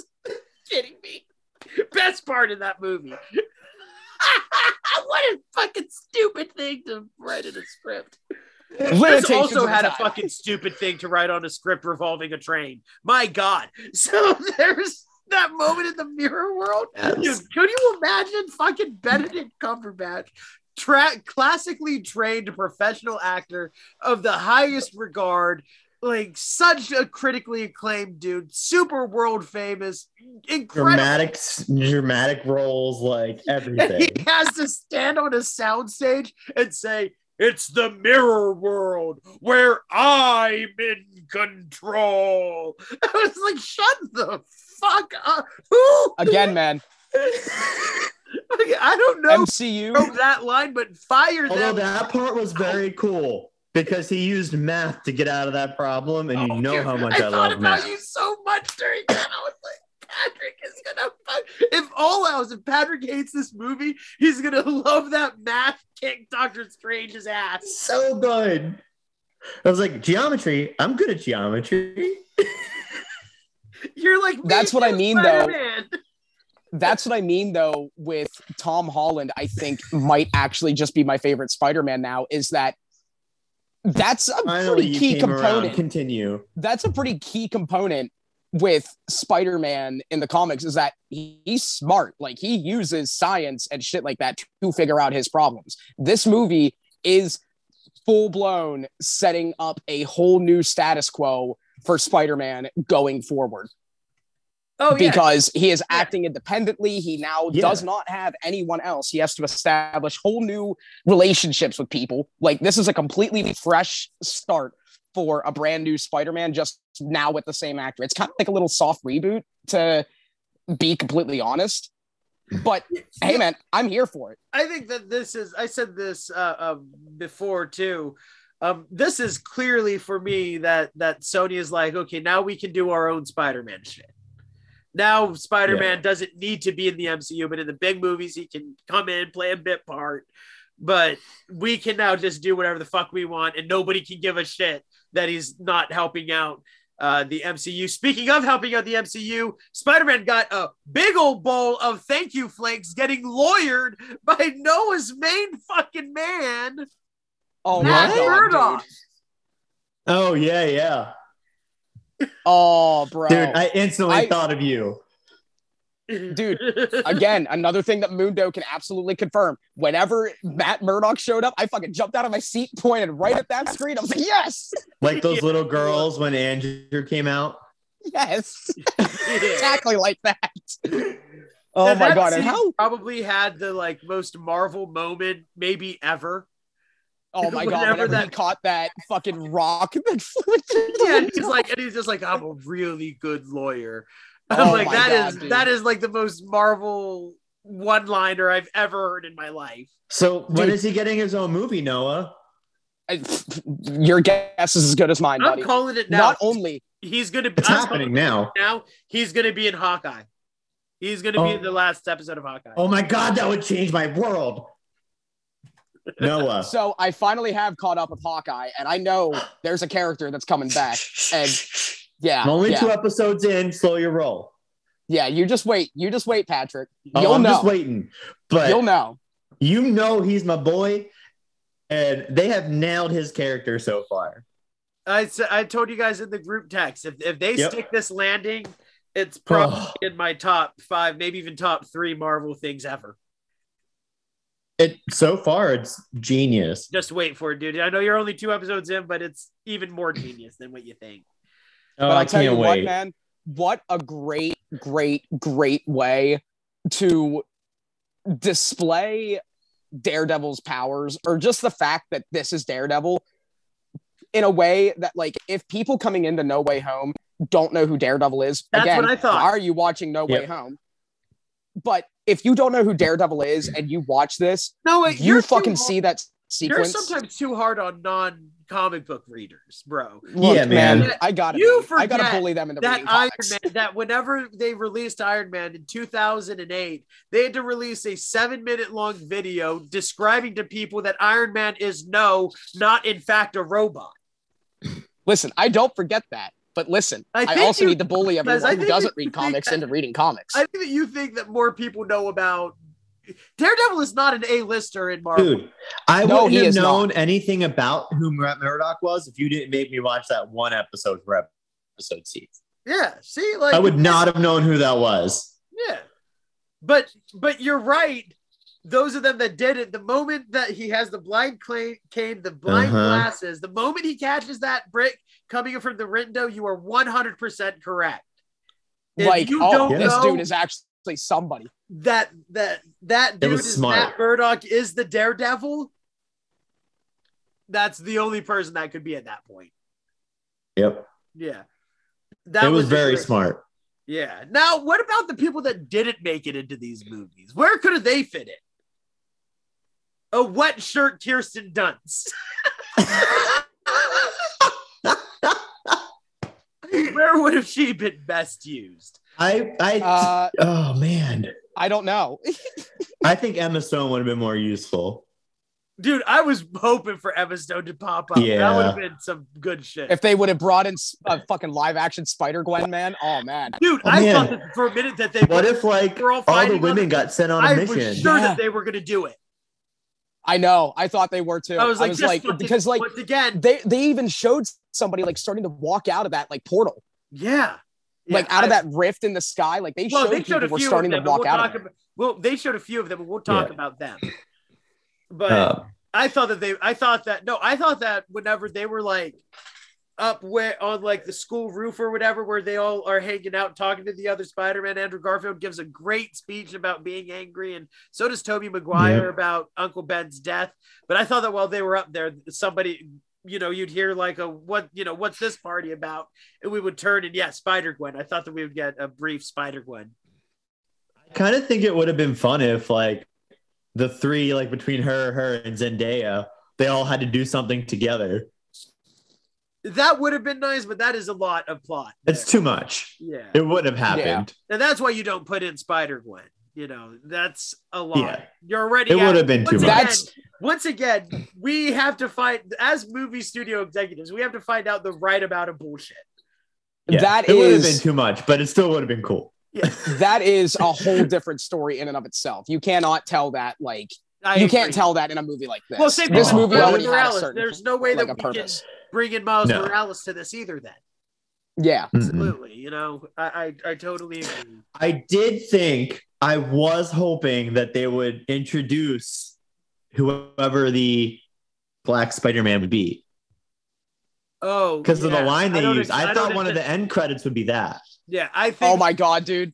I think that that'll be in in the second the ne- not next Yeah. Spider-Man movie, but then one after that.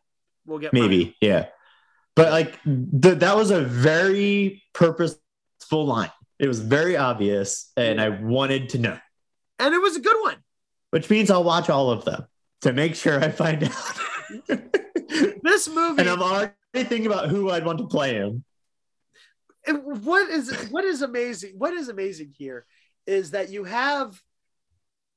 What are the problems with with Spider-Man three and Amazing Spider-Man two? You know, the, one of the biggest problems with both of them that people say, uh, too many villains. Too many characters don't know how to handle them. What what this movie did with all these characters is so astounding that they were like fuck it let's take characters that have already been established and let's just swoop them in here This is a very, very, very, very lucky case of third time's the fucking mm. charm. how But- do you do it But think about it. Willem Dafoe just pops in and he's the goblin again. yeah You don't why have I to think about it as a fan. You know what you're getting. Yeah, and that's why I say that's why I say that like to me, my mind canon is that these guys popped over like whenever their hatred of Peter Parker was at their most intense. Mhm. Well, they talked about it. They were in the middle of their end battle. Well, Yeah. yeah, but but it's not the a lot of people were saying that whenever they died, they were being brought over, but a couple of them were. Oh no, no, it's before that. Yeah, Yeah. definitely. For all, of them, I thought that was pretty clear. I think so, but people. I mean, that's obviously and that's why That's the That's whole issue of the past really with clear. Doctor Strange. He knew Yeah. that they that didn't happen yet. Yeah, it's obviously really clear with Green Goblin because whenever he is first introduced in this movie, his costume is fucking pristine. At the moment where he's about to die, if he actually got pulled right at that moment, he would have been all like busted up. His his his helmet wouldn't like even really exist. He'd look Uh, like the exact same thing that he looks like at the end of that movie, except he'd have more rags. Basically, Can I can I say something to what you just said? Hmm. I want a poster of Tom Holland holding his glider up over him. dude? Oh my god! Oh, Oh, my so oh well my done. God. That listen, listen. Out of all, Ugh. out of all the the Marvel media, out of all the Marvel media, that somehow does not end with a big fucking flying punch up. It ends in a punch up, but a punch up that means something. This isn't just people floating around Yeah. shooting pointless lasers at each other that mean nothing. This that oh real emotions and real stakes. My heart here. was breaking for Tom Holland Spider Man.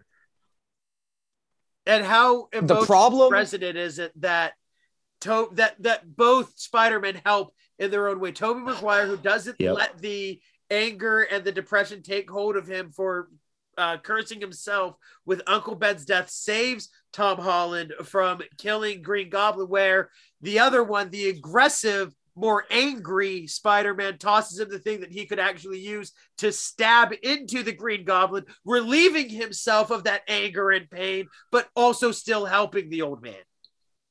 Mm-hmm. What the hell? How do you pull was that so off? good. How do you pull that off? I just went silent for like a good solid minute because like I'm reliving that sequence in my head right now and boy there is there has never been a more euphoric feeling for me than watching that scene take place. That was that was porn. That was literally porn. It was so. Oh, you know what was porn? I'll give you what was porn. If you're in the LGBT community or you're just a straight woman, Tom Holland, beginning of that movie with about 18 abs. Oh, oh my God. he's he, okay. Get it, son. The first time that the first time that Noah saw it, he was like eight minutes late because there the line for the concessions was that long. Oh my Yep. god. Man, I, I don't usually notice those things, but that's probably the first time since I watched Fight Club and Brad Pitt in that movie for the first time that, I woke was up like, something in you. oh, okay, Tom Holland. I see what you got going on. I got Dude, you. Jamie Foxx, Jamie Foxx, he's he's got himself a little body now too. He did. Yeah, He did, but his was covered up the whole time, pretty much. So, you know, Yeah, absolutely. yeah. It's not Mm. about him, it's about Tom. That's right. That's right. Speaking of covered up, Speaking of covered up, I do have a really big problem with a lot of the CGI in this, and it really does boil down to how much they realistically had to Yeah. CGI ta- or CGI Andrew Garfield and uh Tobey Maguire's Maguire. costumes in order for them to like do all the things that they had to do. Yeah. yeah. But like I mm, mean, there's the just something about once again, once again. Man, I mean, it's the Mar- Marvel doesn't. Let's welcome to pretending like Marvel- 2021. yeah, let's stop pretending that Marvel has like this amazing CGI. None of their movies look None of them. realistic. no. You the know? first So I Iron Man care- movie. I don't Come care on. how I don't care if I can tell everything's CGI, so long as the story is there and it's making me care about what's going on. Though I will Yep. say that it was a little disheartening to know that they went with completely CGI Doc Ock arms. Yeah.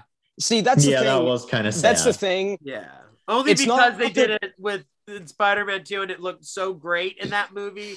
And I and I could I I was watching it. I was like, these arms aren't real. Don't lie to me. These arms are not real. It's not the fact that the CGI looks bad, which in some sequences it does kind of look wonky. Sorry, Noah, that one got me. That's all right. These are not But- real. Looking but- at my own hand. Like, duh. the MCU's CGI problem is them CGIing things that don't need to be CGI. Like the arms in Spider-Man 2 compared to how they look now look significantly better because they are practical effects. The Spider Man suits, you know, one of the reasons why I just said about why I had a problem with them is because they look so fucking good just existing. Like the costumes themselves. Oh, look whenever so, they're like, whenever they're like, so good. just like in the lab and they're just like doing their experiments or hanging out, they're just like chilling out in their suits. It looks great. They look great. yeah, But once they start whipping around with each other, it gets blurry, and you're like, ah, okay, yeah. yeah, definitely. And, Yeah. and I wish that they also did give. I mean, I could tell the difference because I know those Spider-Man suits, but I wish that they did give a little bit more of a difference between Tobey Maguire and Andrew Garfield Spider-Man, so that way, whenever everybody was swinging around, you could definitively tell whom was whom. Imagine if they would have used Yeah. the Amazing Spider-Man one suit. It would not have made sense, like continuity wise, because that suit was ditched Yeah. after the first Amazing Spider-Man, and obviously we pick up Andrew Garfield after the events of Amazing Spider-Man two. But honestly, I would have been, I honestly would have been down for it because I. It's a different suit. I don't like it, but it would have differentiated him between Tobey Maguire and I mean, Tom Holland already has a different suit as it is. But No, his Them- suits were bomb in this movie. Dude, them swinging Dude. around together, whenever oh, they that spider suit. Oh. dude whenever they used whenever they like whipped the one spider-man and he flung from their thwip in midair so good. my god and then they all like are jumping in front of the big ass like hey okay so what the fuck is up with them putting a captain america shield on the statue of liberty Yeah, I was wondering about that too. I was have a this a note thing about that, that. they only did for this movie so that way they could have a fight with around captain america shield on the statue of liberty is that what happened never been brought up. It's got to tie into something. I don't they know, Mentioned, right? They I haven't- mentioned it briefly in an episode of Hawkeye, That I haven't gotten to yet. right, but it but it isn't Okay. like a big thing. They just it's like a Yeah. passive. But I feel like it will be. Like that's a weird Dude. thing, a choice to make. you don't You, just do that. no. So it will come up again. And then, then I asked Noah this: Do you think that there was a filmed scene where Tobey Maguire sees J. Jonah Jameson Oh my god! And he's just I, like, I hope so. every fucking reality? Yeah. We Yo, really missed an opportunity in this that. movie was so good. Dude, J. First of all, J.K. Simmons is a national treasure. We need to appreciate Yeah. him like he should be. Yeah. But He was the one of- Daily Bugle, like a He podcast one- Daily Bugle. best part of the Sam Raimi trilogy. He might even be the best part of the third movie, like all around. Yeah. but J.K. he- Simmons as J. Jonah Jameson is the best part of the Sam Raimi movies. I'll tell you this right now: there are few, there are such few adaptation and like character adaptations that hit the character like so well that you can tell that the representation on screen is influencing the comic. You know, and that's J. Jonah Jameson, baby. Great. Him him I, th- I think i read one time that him and the thing from the first fantastic four movie were stan lee's favorite come to life characters that that he worked with That's pretty cool. yeah he's so good too he's Oh so God. good at this. how he's like in his basement in the beginning of the movie Yeah. Just an Alex Jones ripoff. I fucking love it, dude. Oh, Oh, my god, whenever he plugs so his. Daily Bugle like supplements or whatever, oh my god. but then, Yeah. but then but then like and this is what what we talk about whenever we say like great story structure we all know that to make you laugh you have to make somebody cry Mhm. You know, that's the only way that this works. So we get this hilarious demeanor of J.K. Simmons, but as the movie goes on and Spider Man's dealing with these problems that he himself is creating, J.K. Simmons is catching it all of it on on film. And after the tragedy of his Aunt May's death, he's standing there looking at a giant billboard of J.K. Simmons who was hamming it up. He's still hamming it up. Yeah. But now we have that added weight of tragedy, of something terrible happening. And if nobody else is going to say it, fuck it. If nobody else is going to say it, J.K. Simmons will fucking say it. This was Spider Man's fault. Yep. Yeah. And man, again, once again, consequences. That's all, consequences. it's so easy to make a movie matter. It's so easy. All you need to It do is. is write a one or two scenes early in the movie that set up something later on in the movie. That's it. Like, you nailed How easy it. is that? I've read a script you've written before. You did it. Yes, it's That's what you did. I can do it, and I'm a big dum dum. I'm a Why did it take this long for them to fucking do it? Yeah, I'm, I'm a big dum dum. I'm a bigger dum dum than Doctor Strange, and I can do it. I will say, I will Yep. say, one of the one of the only like actual genuine problems that I do have with this movie that I can't overlook, it completely defeats the purpose of Homecoming. Like, Why? if you watch Homecoming, like What purpose did Homecoming have, anyways, besides to establish the Spider Man? Yeah, introducing know. him. You introduce I have no idea. Man with his own move. No, Yeah. I don't know what you're talking about. everything that happens in Homecoming does not end up mattering towards the end of this trilogy. Again, like I said, need where's to. Vulture? It is. I Where's hate that to tell you scorpion? this, Noah. I hate. It's an origin movie. I hate, hate, hate to tell you this, but nothing that happened in any of these movies now matter. You want to talk about Well- consequences? You want to talk about not liking this movie Yeah. for ruining Homecoming? This movie ruins itself. This is an equivalency of it was all a dream, except Oh now. my god, thank you. I had that problem at the end. Yeah, yeah, yeah. It Uh, does. you- it so does. like no Noah, like this doesn't ruin Homecoming. It completely negates everything. Tobey I and didn't say it Andrew, useless. I said it was a problem that I Wasn't could not needed. overlook. but at this point, yeah. who, what You did Tobey and pro- Andrew do? You Nothing. said that it's a problem you cannot overlook. That's ruining something, baby. yeah. Eh, I don't know about ruining, Yeah. diminishing a little bit, but I'll ruining take no. I'll take diminish, but still my All right. point remains. Your point does still stand. I will accept that. Yeah. You can't be mad But again, All right. like for that. Let me hit on that real You can be mad fast at this because you brought it up. the fuck you want. I don't give a shit. But I'm just saying that, like, if you're gonna be upset with it for Homecoming, for root for making Homecoming not matter, this movie also doesn't matter. nothing matters.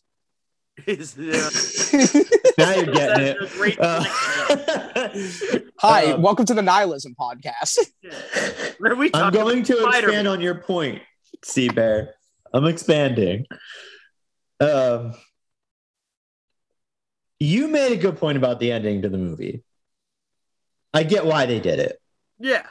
but I wish that he had made one more selfish choice and had to pick between Ned or Zendaya to remember him. Oh, I'm happy that didn't happen.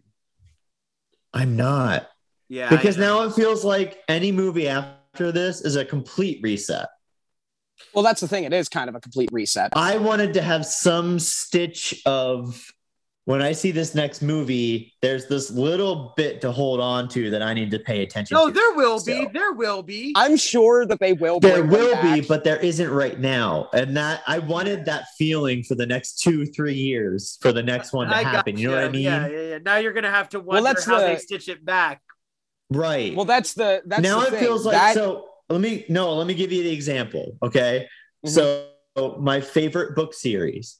I've tried to read book four a billion times, but what she does is introduce a shit ton of characters that had nothing to do with the first three books. And I get annoyed every time and then I stop reading. And it's happened about four times. so that's what I don't want to happen. I don't, I don't want them. that's gonna happen. I don't. You, I you get that- my concern though, right? I 100 percent do it, and and that they is have now, they now too. have creative freedom to ruin what they've done. yeah, Mhm.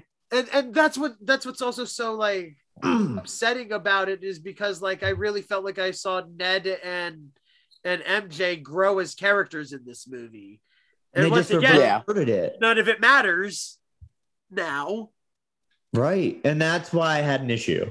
Oh yeah, I think okay. Nothing mattered at the end. Yeah, I mean, I don't I think this is my the mo and I remember telling you this, Patrick. This is a representation of my least favorite Spider-Man Yeah. story of all time. I hate it even more than the Clone Saga. But Peter Parker sacrificing his happiness for the benefit of what the fuck ever is bullshit. The thing we He don't should- know. He should not have to do that. He shouldn't have done it. It's not in his character to do that. I mean, I think it is in his character to do that, but I just don't want him to do it. the big thing with Brand New Day compared to this one is that his decision to give up everything in Brand New Day was to save Aunt May. So that was him making a selfish decision. In this one, him Hold on, having what's brand new day?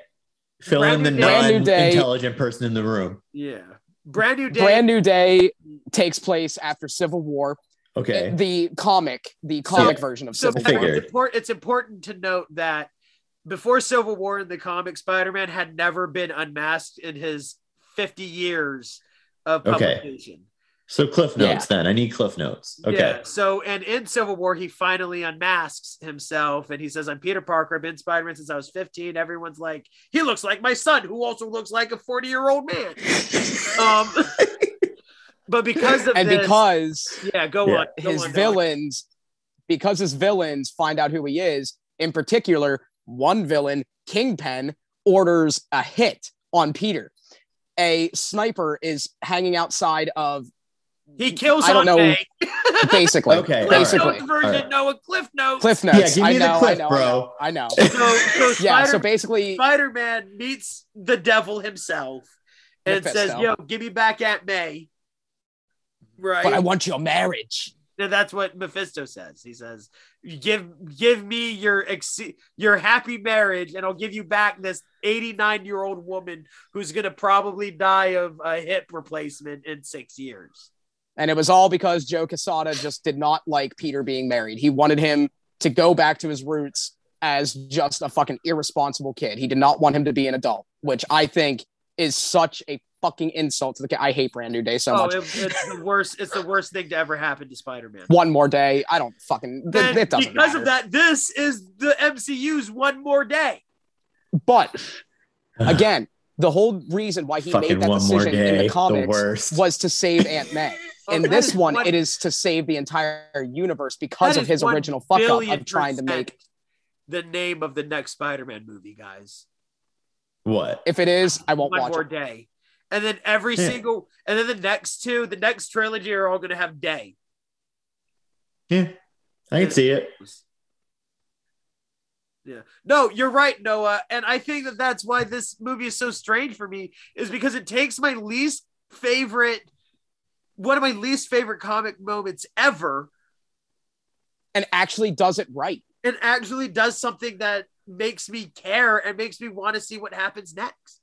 I am yeah and more- that's what i was that's Yeah. what i was saying to patrick about like him being nervous about how those characters are handled later on down the line that it right now it all comes down like how you feel about mcu spider-man comes down to a matter of perspective because it is a completely fresh slate so you can either be nervous about where they take these characters next and if they do them justice or you could be optimistic and hopeful that what they do now is going to be even better than what they did originally because all expectations are thrown out the window. What can they do? There's so many things they can do. There- one of my it's exciting. one of my theories that I had has already been, I think, debunked by a coworker. Um, And- and that unfortunately, be- that has seen it. Um, but my first initial thought was that Ned would be a descendant of Wong. Oh, Hmm? I mean, you don't you don't introduce that without bringing it back.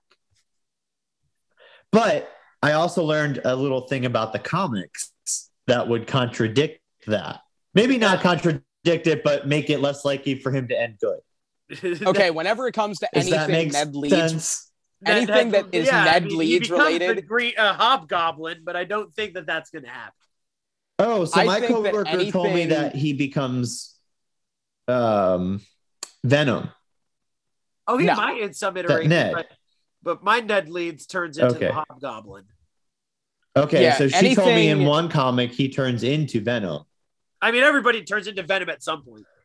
yeah. That's. Anything that is Ned Leeds, like any thought that you have always- that is Ned Leeds related. Is that like how in like, every like vampire movie nobody actually dies? yeah, everybody just becomes Venom. Yeah. Okay. Yeah. Yeah. Basically.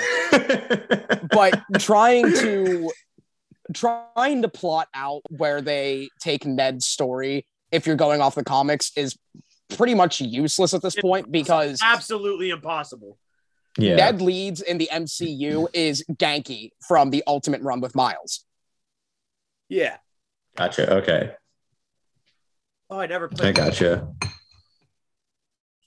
Yeah, never That was the only thing that like my major thing to come out of it is I hope that because Wong was it's and his character is interesting, right? He's been in pretty much every Marvel movie since the end game. Like Wong has made an appearance in almost every one. dude. He's Maybe a source I love supreme. Wong. That was a And dude. That was a he's great never important. realization. He's just there. Huh? that was a great realization that he's a sorcerer supreme. Yeah. That reveal was excellent.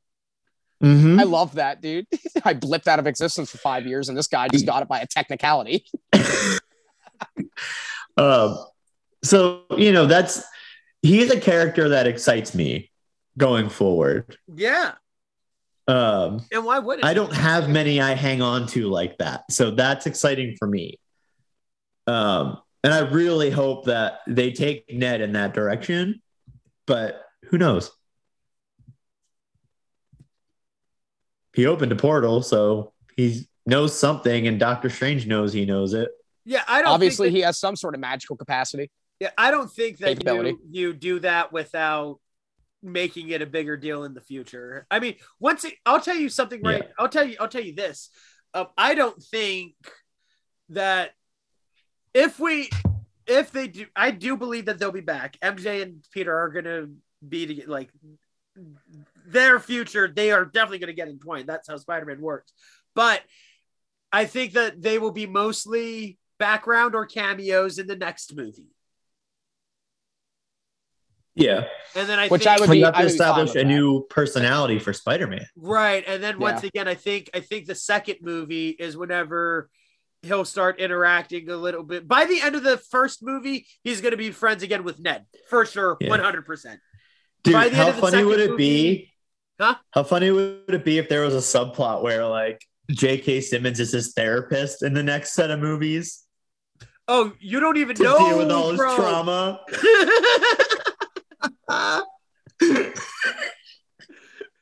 Speaking of uh, speaking of new things That for so Spider-Man happy. going forward, can we just take a brief second to talk about the possibility of what that new costume is going to look like whenever we actually get a full look at it? I new thought that costume? What are you I thought that about? him I thought that him running around in the snow and sliding and zipping and zooming through the snow was some of the best Spider-Maning I'd ever seen in live action. Dude, what a great final fucking swing. Yeah, that was awesome. But boy, oh boy, do I really wish we would have gotten a better look at that costume because just the glimpses that we saw. Oh, boy. And I'll tell you what, guys, I'm super excited because we still got a bunch of, of Marvel movies coming up over the next two years. Uh, just gonna get your your thoughts about a couple of them. Of course, we have the multiverse of madness. I think it's safe to say that the three of us are exceedingly excited about this one. I don't even know what you're talking about. The next Doctor Strange movie, directed by Sam Raimi. Oh, is that what it's called? Yeah, Doctor Multiverse of Madness. Multiverse of Madness. I didn't know the name of it. Okay, I gotcha. Yeah. I mean, of course, I'm excited about that. Yeah, and I think that I think that there's a strong possibility that one of the villains or even one of the Spider-Men make a make an appearance in it. I think it's a Yeah. strong possibility. Uh, after Yeah. that, we get Thor: Love and Thunder, I'm fucking And Natalie hyped Portman's for that, back, man. right? and she's and she's Lady Thor. And according Yeah. to some, some things, I'm hoping for a Beta Ray Bill. It's time, baby. I want my horse head Thor back. And I also believe this is just me, of course, but I think that Thor: Love and Thunder will also uh, introduce the Silver Surfer. That'd be cool. I wouldn't mind that.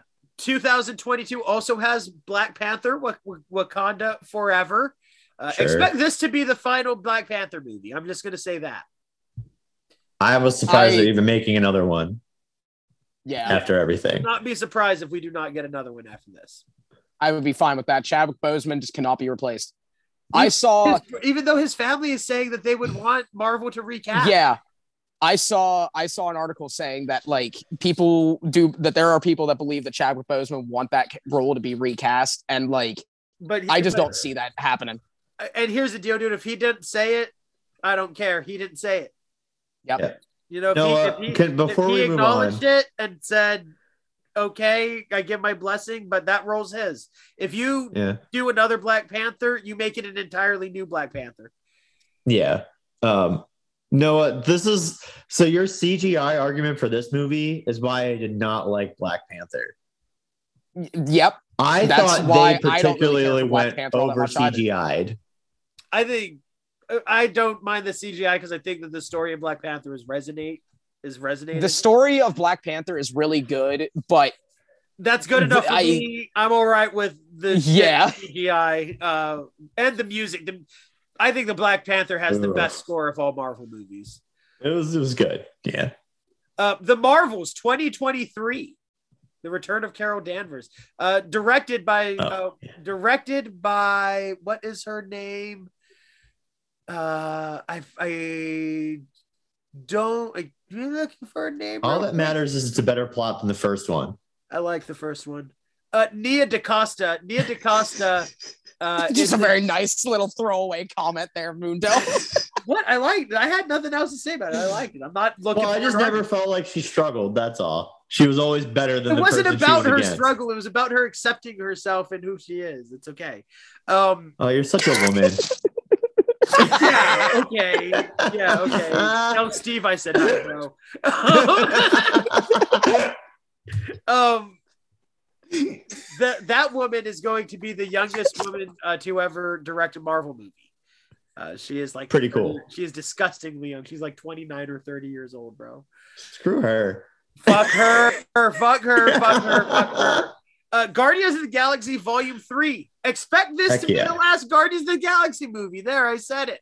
Yeah, I mean, yeah. I'd accept it. Uh, Ant Man and the Wasp, Quantumania. Expect my boy Jonathan Majors to fucking kill it as as Toot Ramoon. As You just my- made that name up, didn't you? No. No, that's his, that's the original. I That's the original appearance. Yeah, you know. I know, I'm just fucking with him. and uh, though I was about to seriously defend Mundo there. though not though though it doesn't have uh, a release date it has been said that fantastic four is part of this block of movies and the fantastic four movie will be directed by our boy here. This guy who directed these three spider-man movies uh, he is going to be jumping over and heading the helm of uh, the fantastic four movie I like I'm it. So John ready Watts. for a good Fantastic Four movie. I'm ready for Doom. I'm ready for a fucking good interpretation of Doom, man. God I'm ready damn. for I'm ready for fucking Doom. He's my favorite comic book villain ever, and I, I I'm just stoked for him. I just want him here so bad. And finally, what's up with the the post credit scene? I did not watch the second one, obviously, but that's I- so that's where the the coworker that told me something it made sense that that would happen in the comics. Patrick, I'll tell you what, dude. I went on the special preview night and I'm waiting there, and it's you know, they they do the first one, and I'm like, sweet, they always do two, though I don't know fucking why I fucking hate these things. I hate when they do Get to the end, and it's just a fucking trailer for the next Doctor Strange movie. A trailer that I was not planning on watching. They forced me to sit there and wait. Whenever I was least expecting it, This guy left. I, I got it. Mundo looked over at me and he said, I'm going to be honest with you. Yeah. I leaned over. I said, Noah, I'm going to level with you. This second, this second cutscene is a trailer for Multiverse of Madness. And that's all Yeah. it is. And that was also all it took to get me just to stand up, go Yeah, throw away and my popcorn like, and my yes. soda, and I was out the door. But the uh but the Venom. So we have Tom Hardy who's getting drunk in Mexico. Oh my god, it's so funny. it's perfect. and he's not even like I don't even feel like he's drunk. He's just between the two personalities. He appears drunk at all times. Oh, I think he's wasted. Venom says he's drunk. he says we're drunk, Eddie. yeah. He says we need to go skinny dipping. You know what I just thought of? Yeah, I forgot.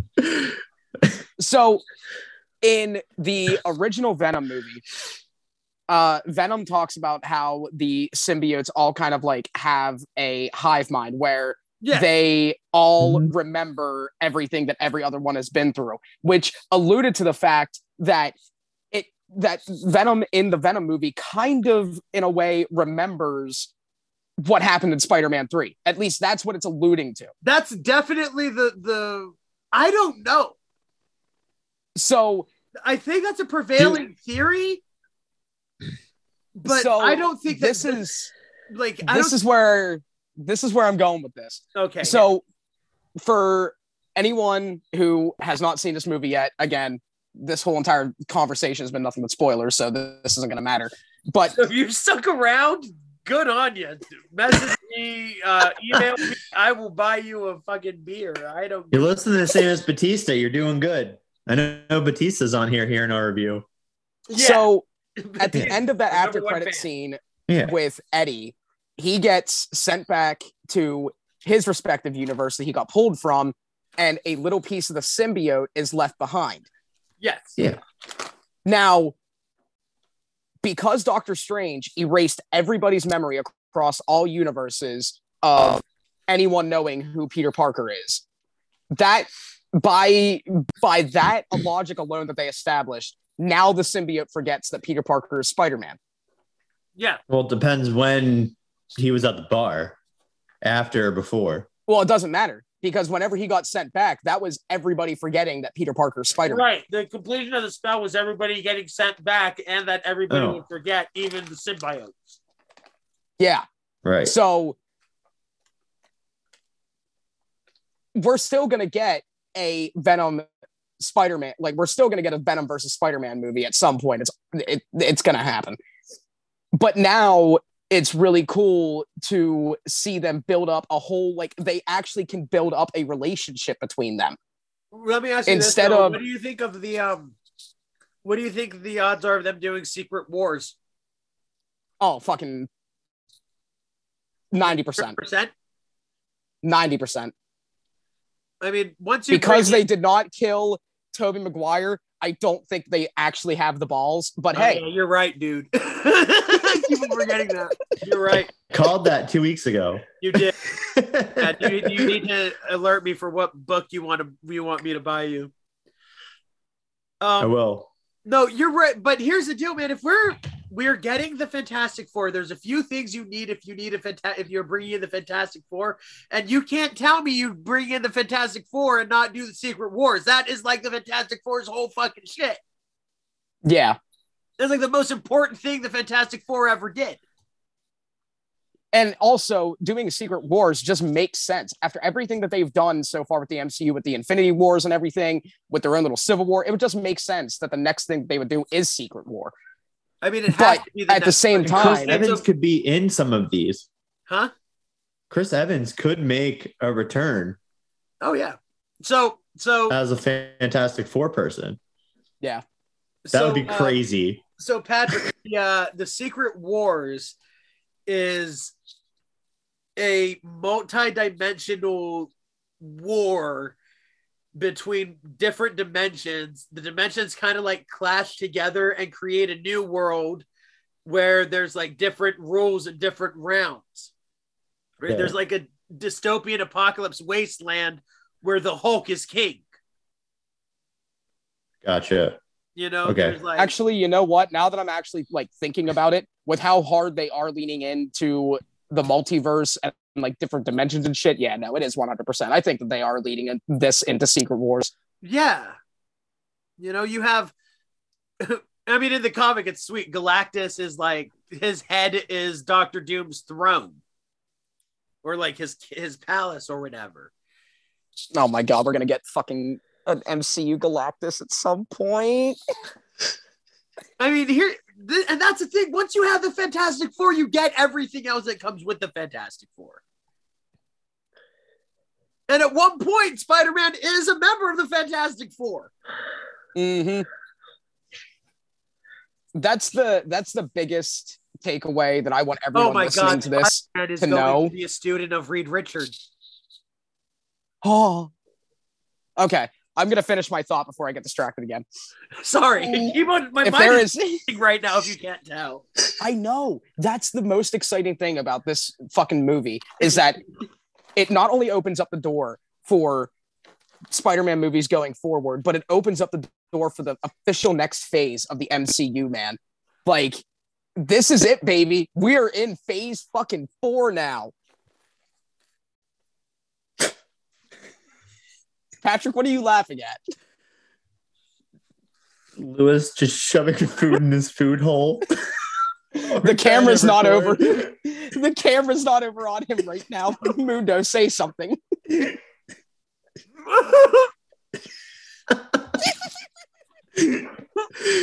He first he flashes the goldfish in the camera, and then he proceeded to just shove a ton of it in his mouth. I have Like a, a bag of it here. I have a bag of it here, and I just like put it completely vertically upside down.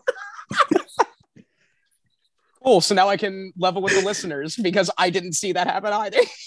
I just saw the bunch of reaction. goldfish on the ground right now because they all fell out of my mouth.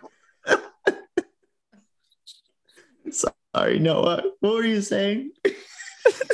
We're in phase four now. what was your baby. prophetic point you were making about something? the MCU is in phase four now, baby. When was it in phase four? It only went through phase one. As of Friday, December 17th. Okay. Oh no, my the end of phase three was Endgame. Uh, No, the, end beginning of phase four- was- no. I thought the end. Of Oh, no, no. the end. Yeah, of phase three end was of phase three was. No uh, Way Home. Yeah. Yeah, the beginning of phase four was WandaVision. And now they're like, I think that they're tying in the TV show shit a lot more than what I thought they were initially. Well, yeah, because now they're actually bringing in characters from the Netflix series with Daredevil. That's huge. Couldn't believe it. And and and a certain somebody else in Hawkeye. We just can't say who because Patrick hasn't watched it yet. well, I think I know who that's going to be, but maybe I don't. Maybe it's a surprise. Well, guess what? You better text us that reaction, buddy, whenever you Are find they- out. Okay, I'll ask you this: Are they related to the Black Widow movie? no. No. Oh, okay, then I will be surprised. Okay, that's fine. Yes, you will be surprised. All right, all right, good. It will be a happy surprise. Will I love it? No, you're gonna. I think you're gonna enjoy it. It's. I, I'm. I'm ready for you to hit to have it all. Okay, all right, all right. Yeah. Super Especially with the way that they like interact with everybody, you're gonna love it so much. Mm, That's Okay. gonna be your favorite thing, maybe ever. I think I maybe know who you're talking about, but we'll. I'll let you know. It's just, guys, it's an exciting time to be a fucking fan of the MCU right now. it It is, is. And it is crucial to be a fan of the MCU right now. I mean, it's it's really nice. It's a really, really astounding thing that this exists. That this is a real thing, and you gotta, you gotta feel like a baller if you were that executive that made the call to buy Marvel. Mhm. You know, you really do. They are getting their dick sucked so hard right now. By little Chinese slaves. Oh, why do you have Are you talking about the with Mulan movie? I think that out of the movies that have come out this year for Marvel, this is by far and away the best one. Um, Yeah. I think that, Not just by reputation, though. It was done well. yeah, Yeah, it was All it was re- it was hype. emotionally resonant, which is something that I don't experience much in Marvel movies. I don't give a Mhm. fuck when people got snapped. Didn't care whenever Tony Stark died. Couldn't give a shit whenever anything happened. Aunt May dying didn't matter to me. Mm-hmm. He's You know? not lying. I literally looked over at him and he just had a completely straight face. If anything, I was laughing because I because I look behind me and there's three straight rows of, of teenagers and all of them are fucking like ugly baby sobbing. I'm not gonna lie, I teared up a little bit, but I did not start sobbing. Yeah, it was awesome. It was awesome. It was a good time. Yeah, no, it was yeah, exceedingly made well. Yeah, this one is a this one's an all timer, I think, for the MCU. This one was a, a very special one. Like I said, I, I don't know where I'd rank it right now. It's definitely in the top somewhere. Um, but right now, I would say that this one was the best, and then I'd give second place to probably Shang Chi. I think How that crazy is that Shang Chi is that good? It was nuts. I was not expecting that even a little. No. Yeah. I think that not only is No Way Home the best, I think that it's the best movie that the MCU has done, period. I just I it's it's it it more so it's not just because it's a Spider-Man movie, but I just think that it's like their most well done movie, period. But out of all the movies that have come out this year after everything that we went through last year with COVID and the shutdowns and everything, this movie is it lived up to all the hype. It delivered on everything that it promised. It's just it It somehow I- it somehow made me feel like I accomplished this. yes. Yeah, It somehow made me exactly. like I deserved this movie.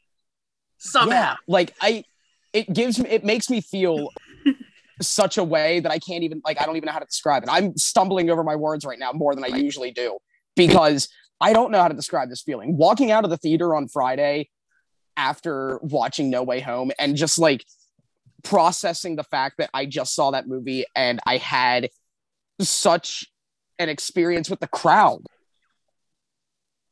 Oh, because going just- to the, going to the movie on preview night was exceptional because the second night that I went, I could pay a lot more attention to the audience. It was a pretty packed theater, and like I I, I wanted to, but I forgot to bring a little notebook so I could write down all the big pop moments from the audience. And if I had gotten there in time, I was going to go around surveying everybody what their favorite Spider-Man movie was, but didn't get there in time for that.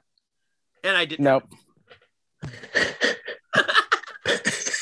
you were Everything- ill prepared on every Everything front. went fucked. See, this is the thing. Now we need to remember 20 years later, this is what we need to do. We need to take notebooks with us to the movie theater so that we can start Oh interviewing God. people I'm in for that. Yeah, that'd be cool. when we hit the 40 year there. man mark. What have you been into recently? Um, I am almost three quarters of the way through the first Wheel of Time book. Nice. Um, and we, ta- you and I have talked through text, but that show is great. Me and my uh, me and my mom and my brother were not watching this week's show, so that way we can watch both of them back to back next week. So Steve was laughing at me in the last episode because I started to like to tear up at a scene. And he Oh. starts laughing. I'm like, what? You're not reading the book, bro. You don't understand. Boy, Ray, he's so good. um, so that and um, as I so delicately texted you last night, did you tell Noah what I'll be reading next? oh, I did not because this is exquisite. I've been holding it in all podcasts. Noah, I'm going to answer your first question. Is yes, this book is real. It exists. Okay, so that already got answered. Cool. Yes, I'm just going to let you know right now. It does exist. I'm not making this up. The fact my that coworker this and I. ever was going to become a question is kind of concerning. It is. Yes. Wait for it, man. Yeah. It's incredible. Lewis did not believe it. So there is a romance book that is entitled How to Marry Keanu Reeves in 90 Days.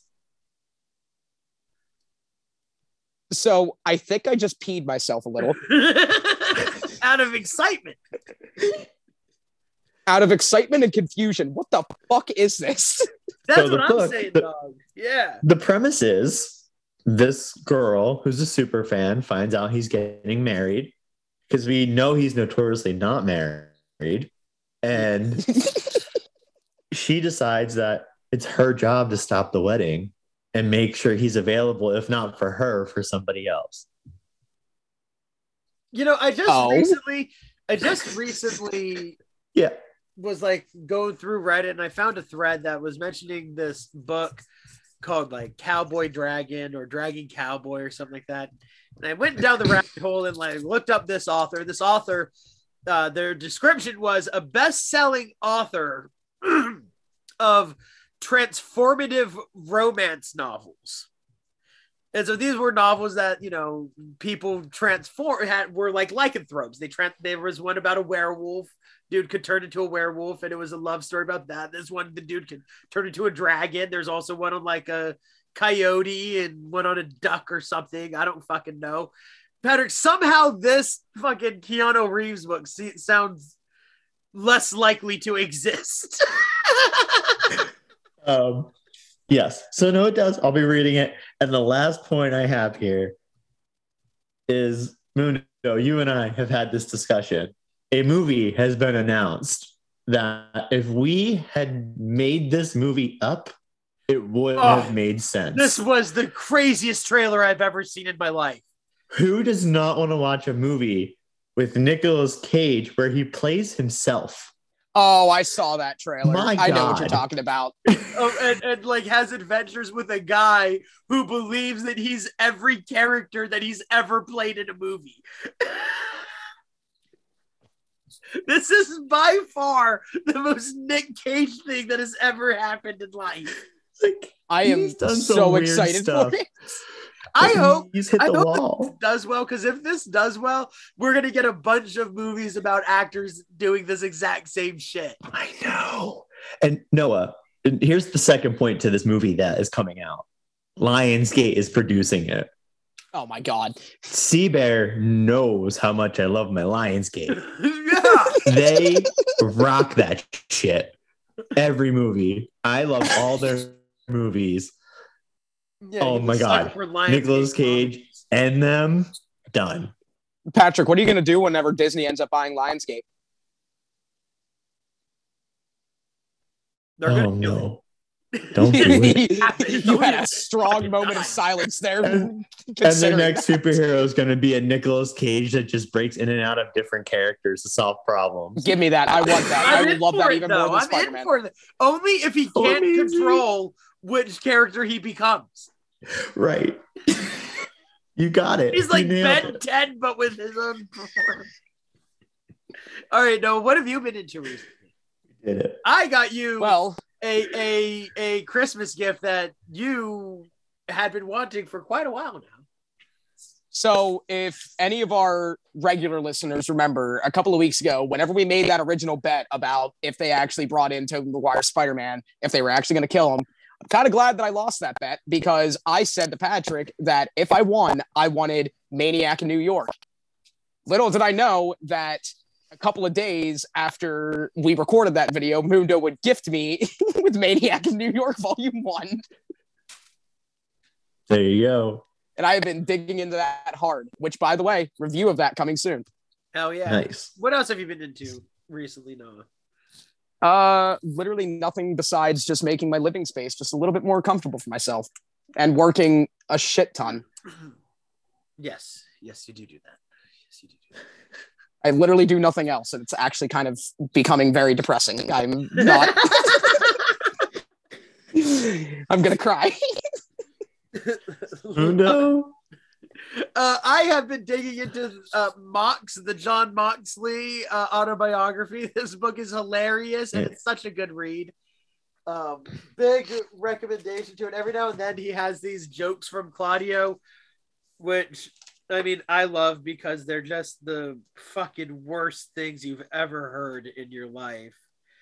Um, but big recommendation there. I am also uh going through a couple Tom King comics right now, reading uh, Rorschach uh, Strange Adventures, Human Target, uh, also on there.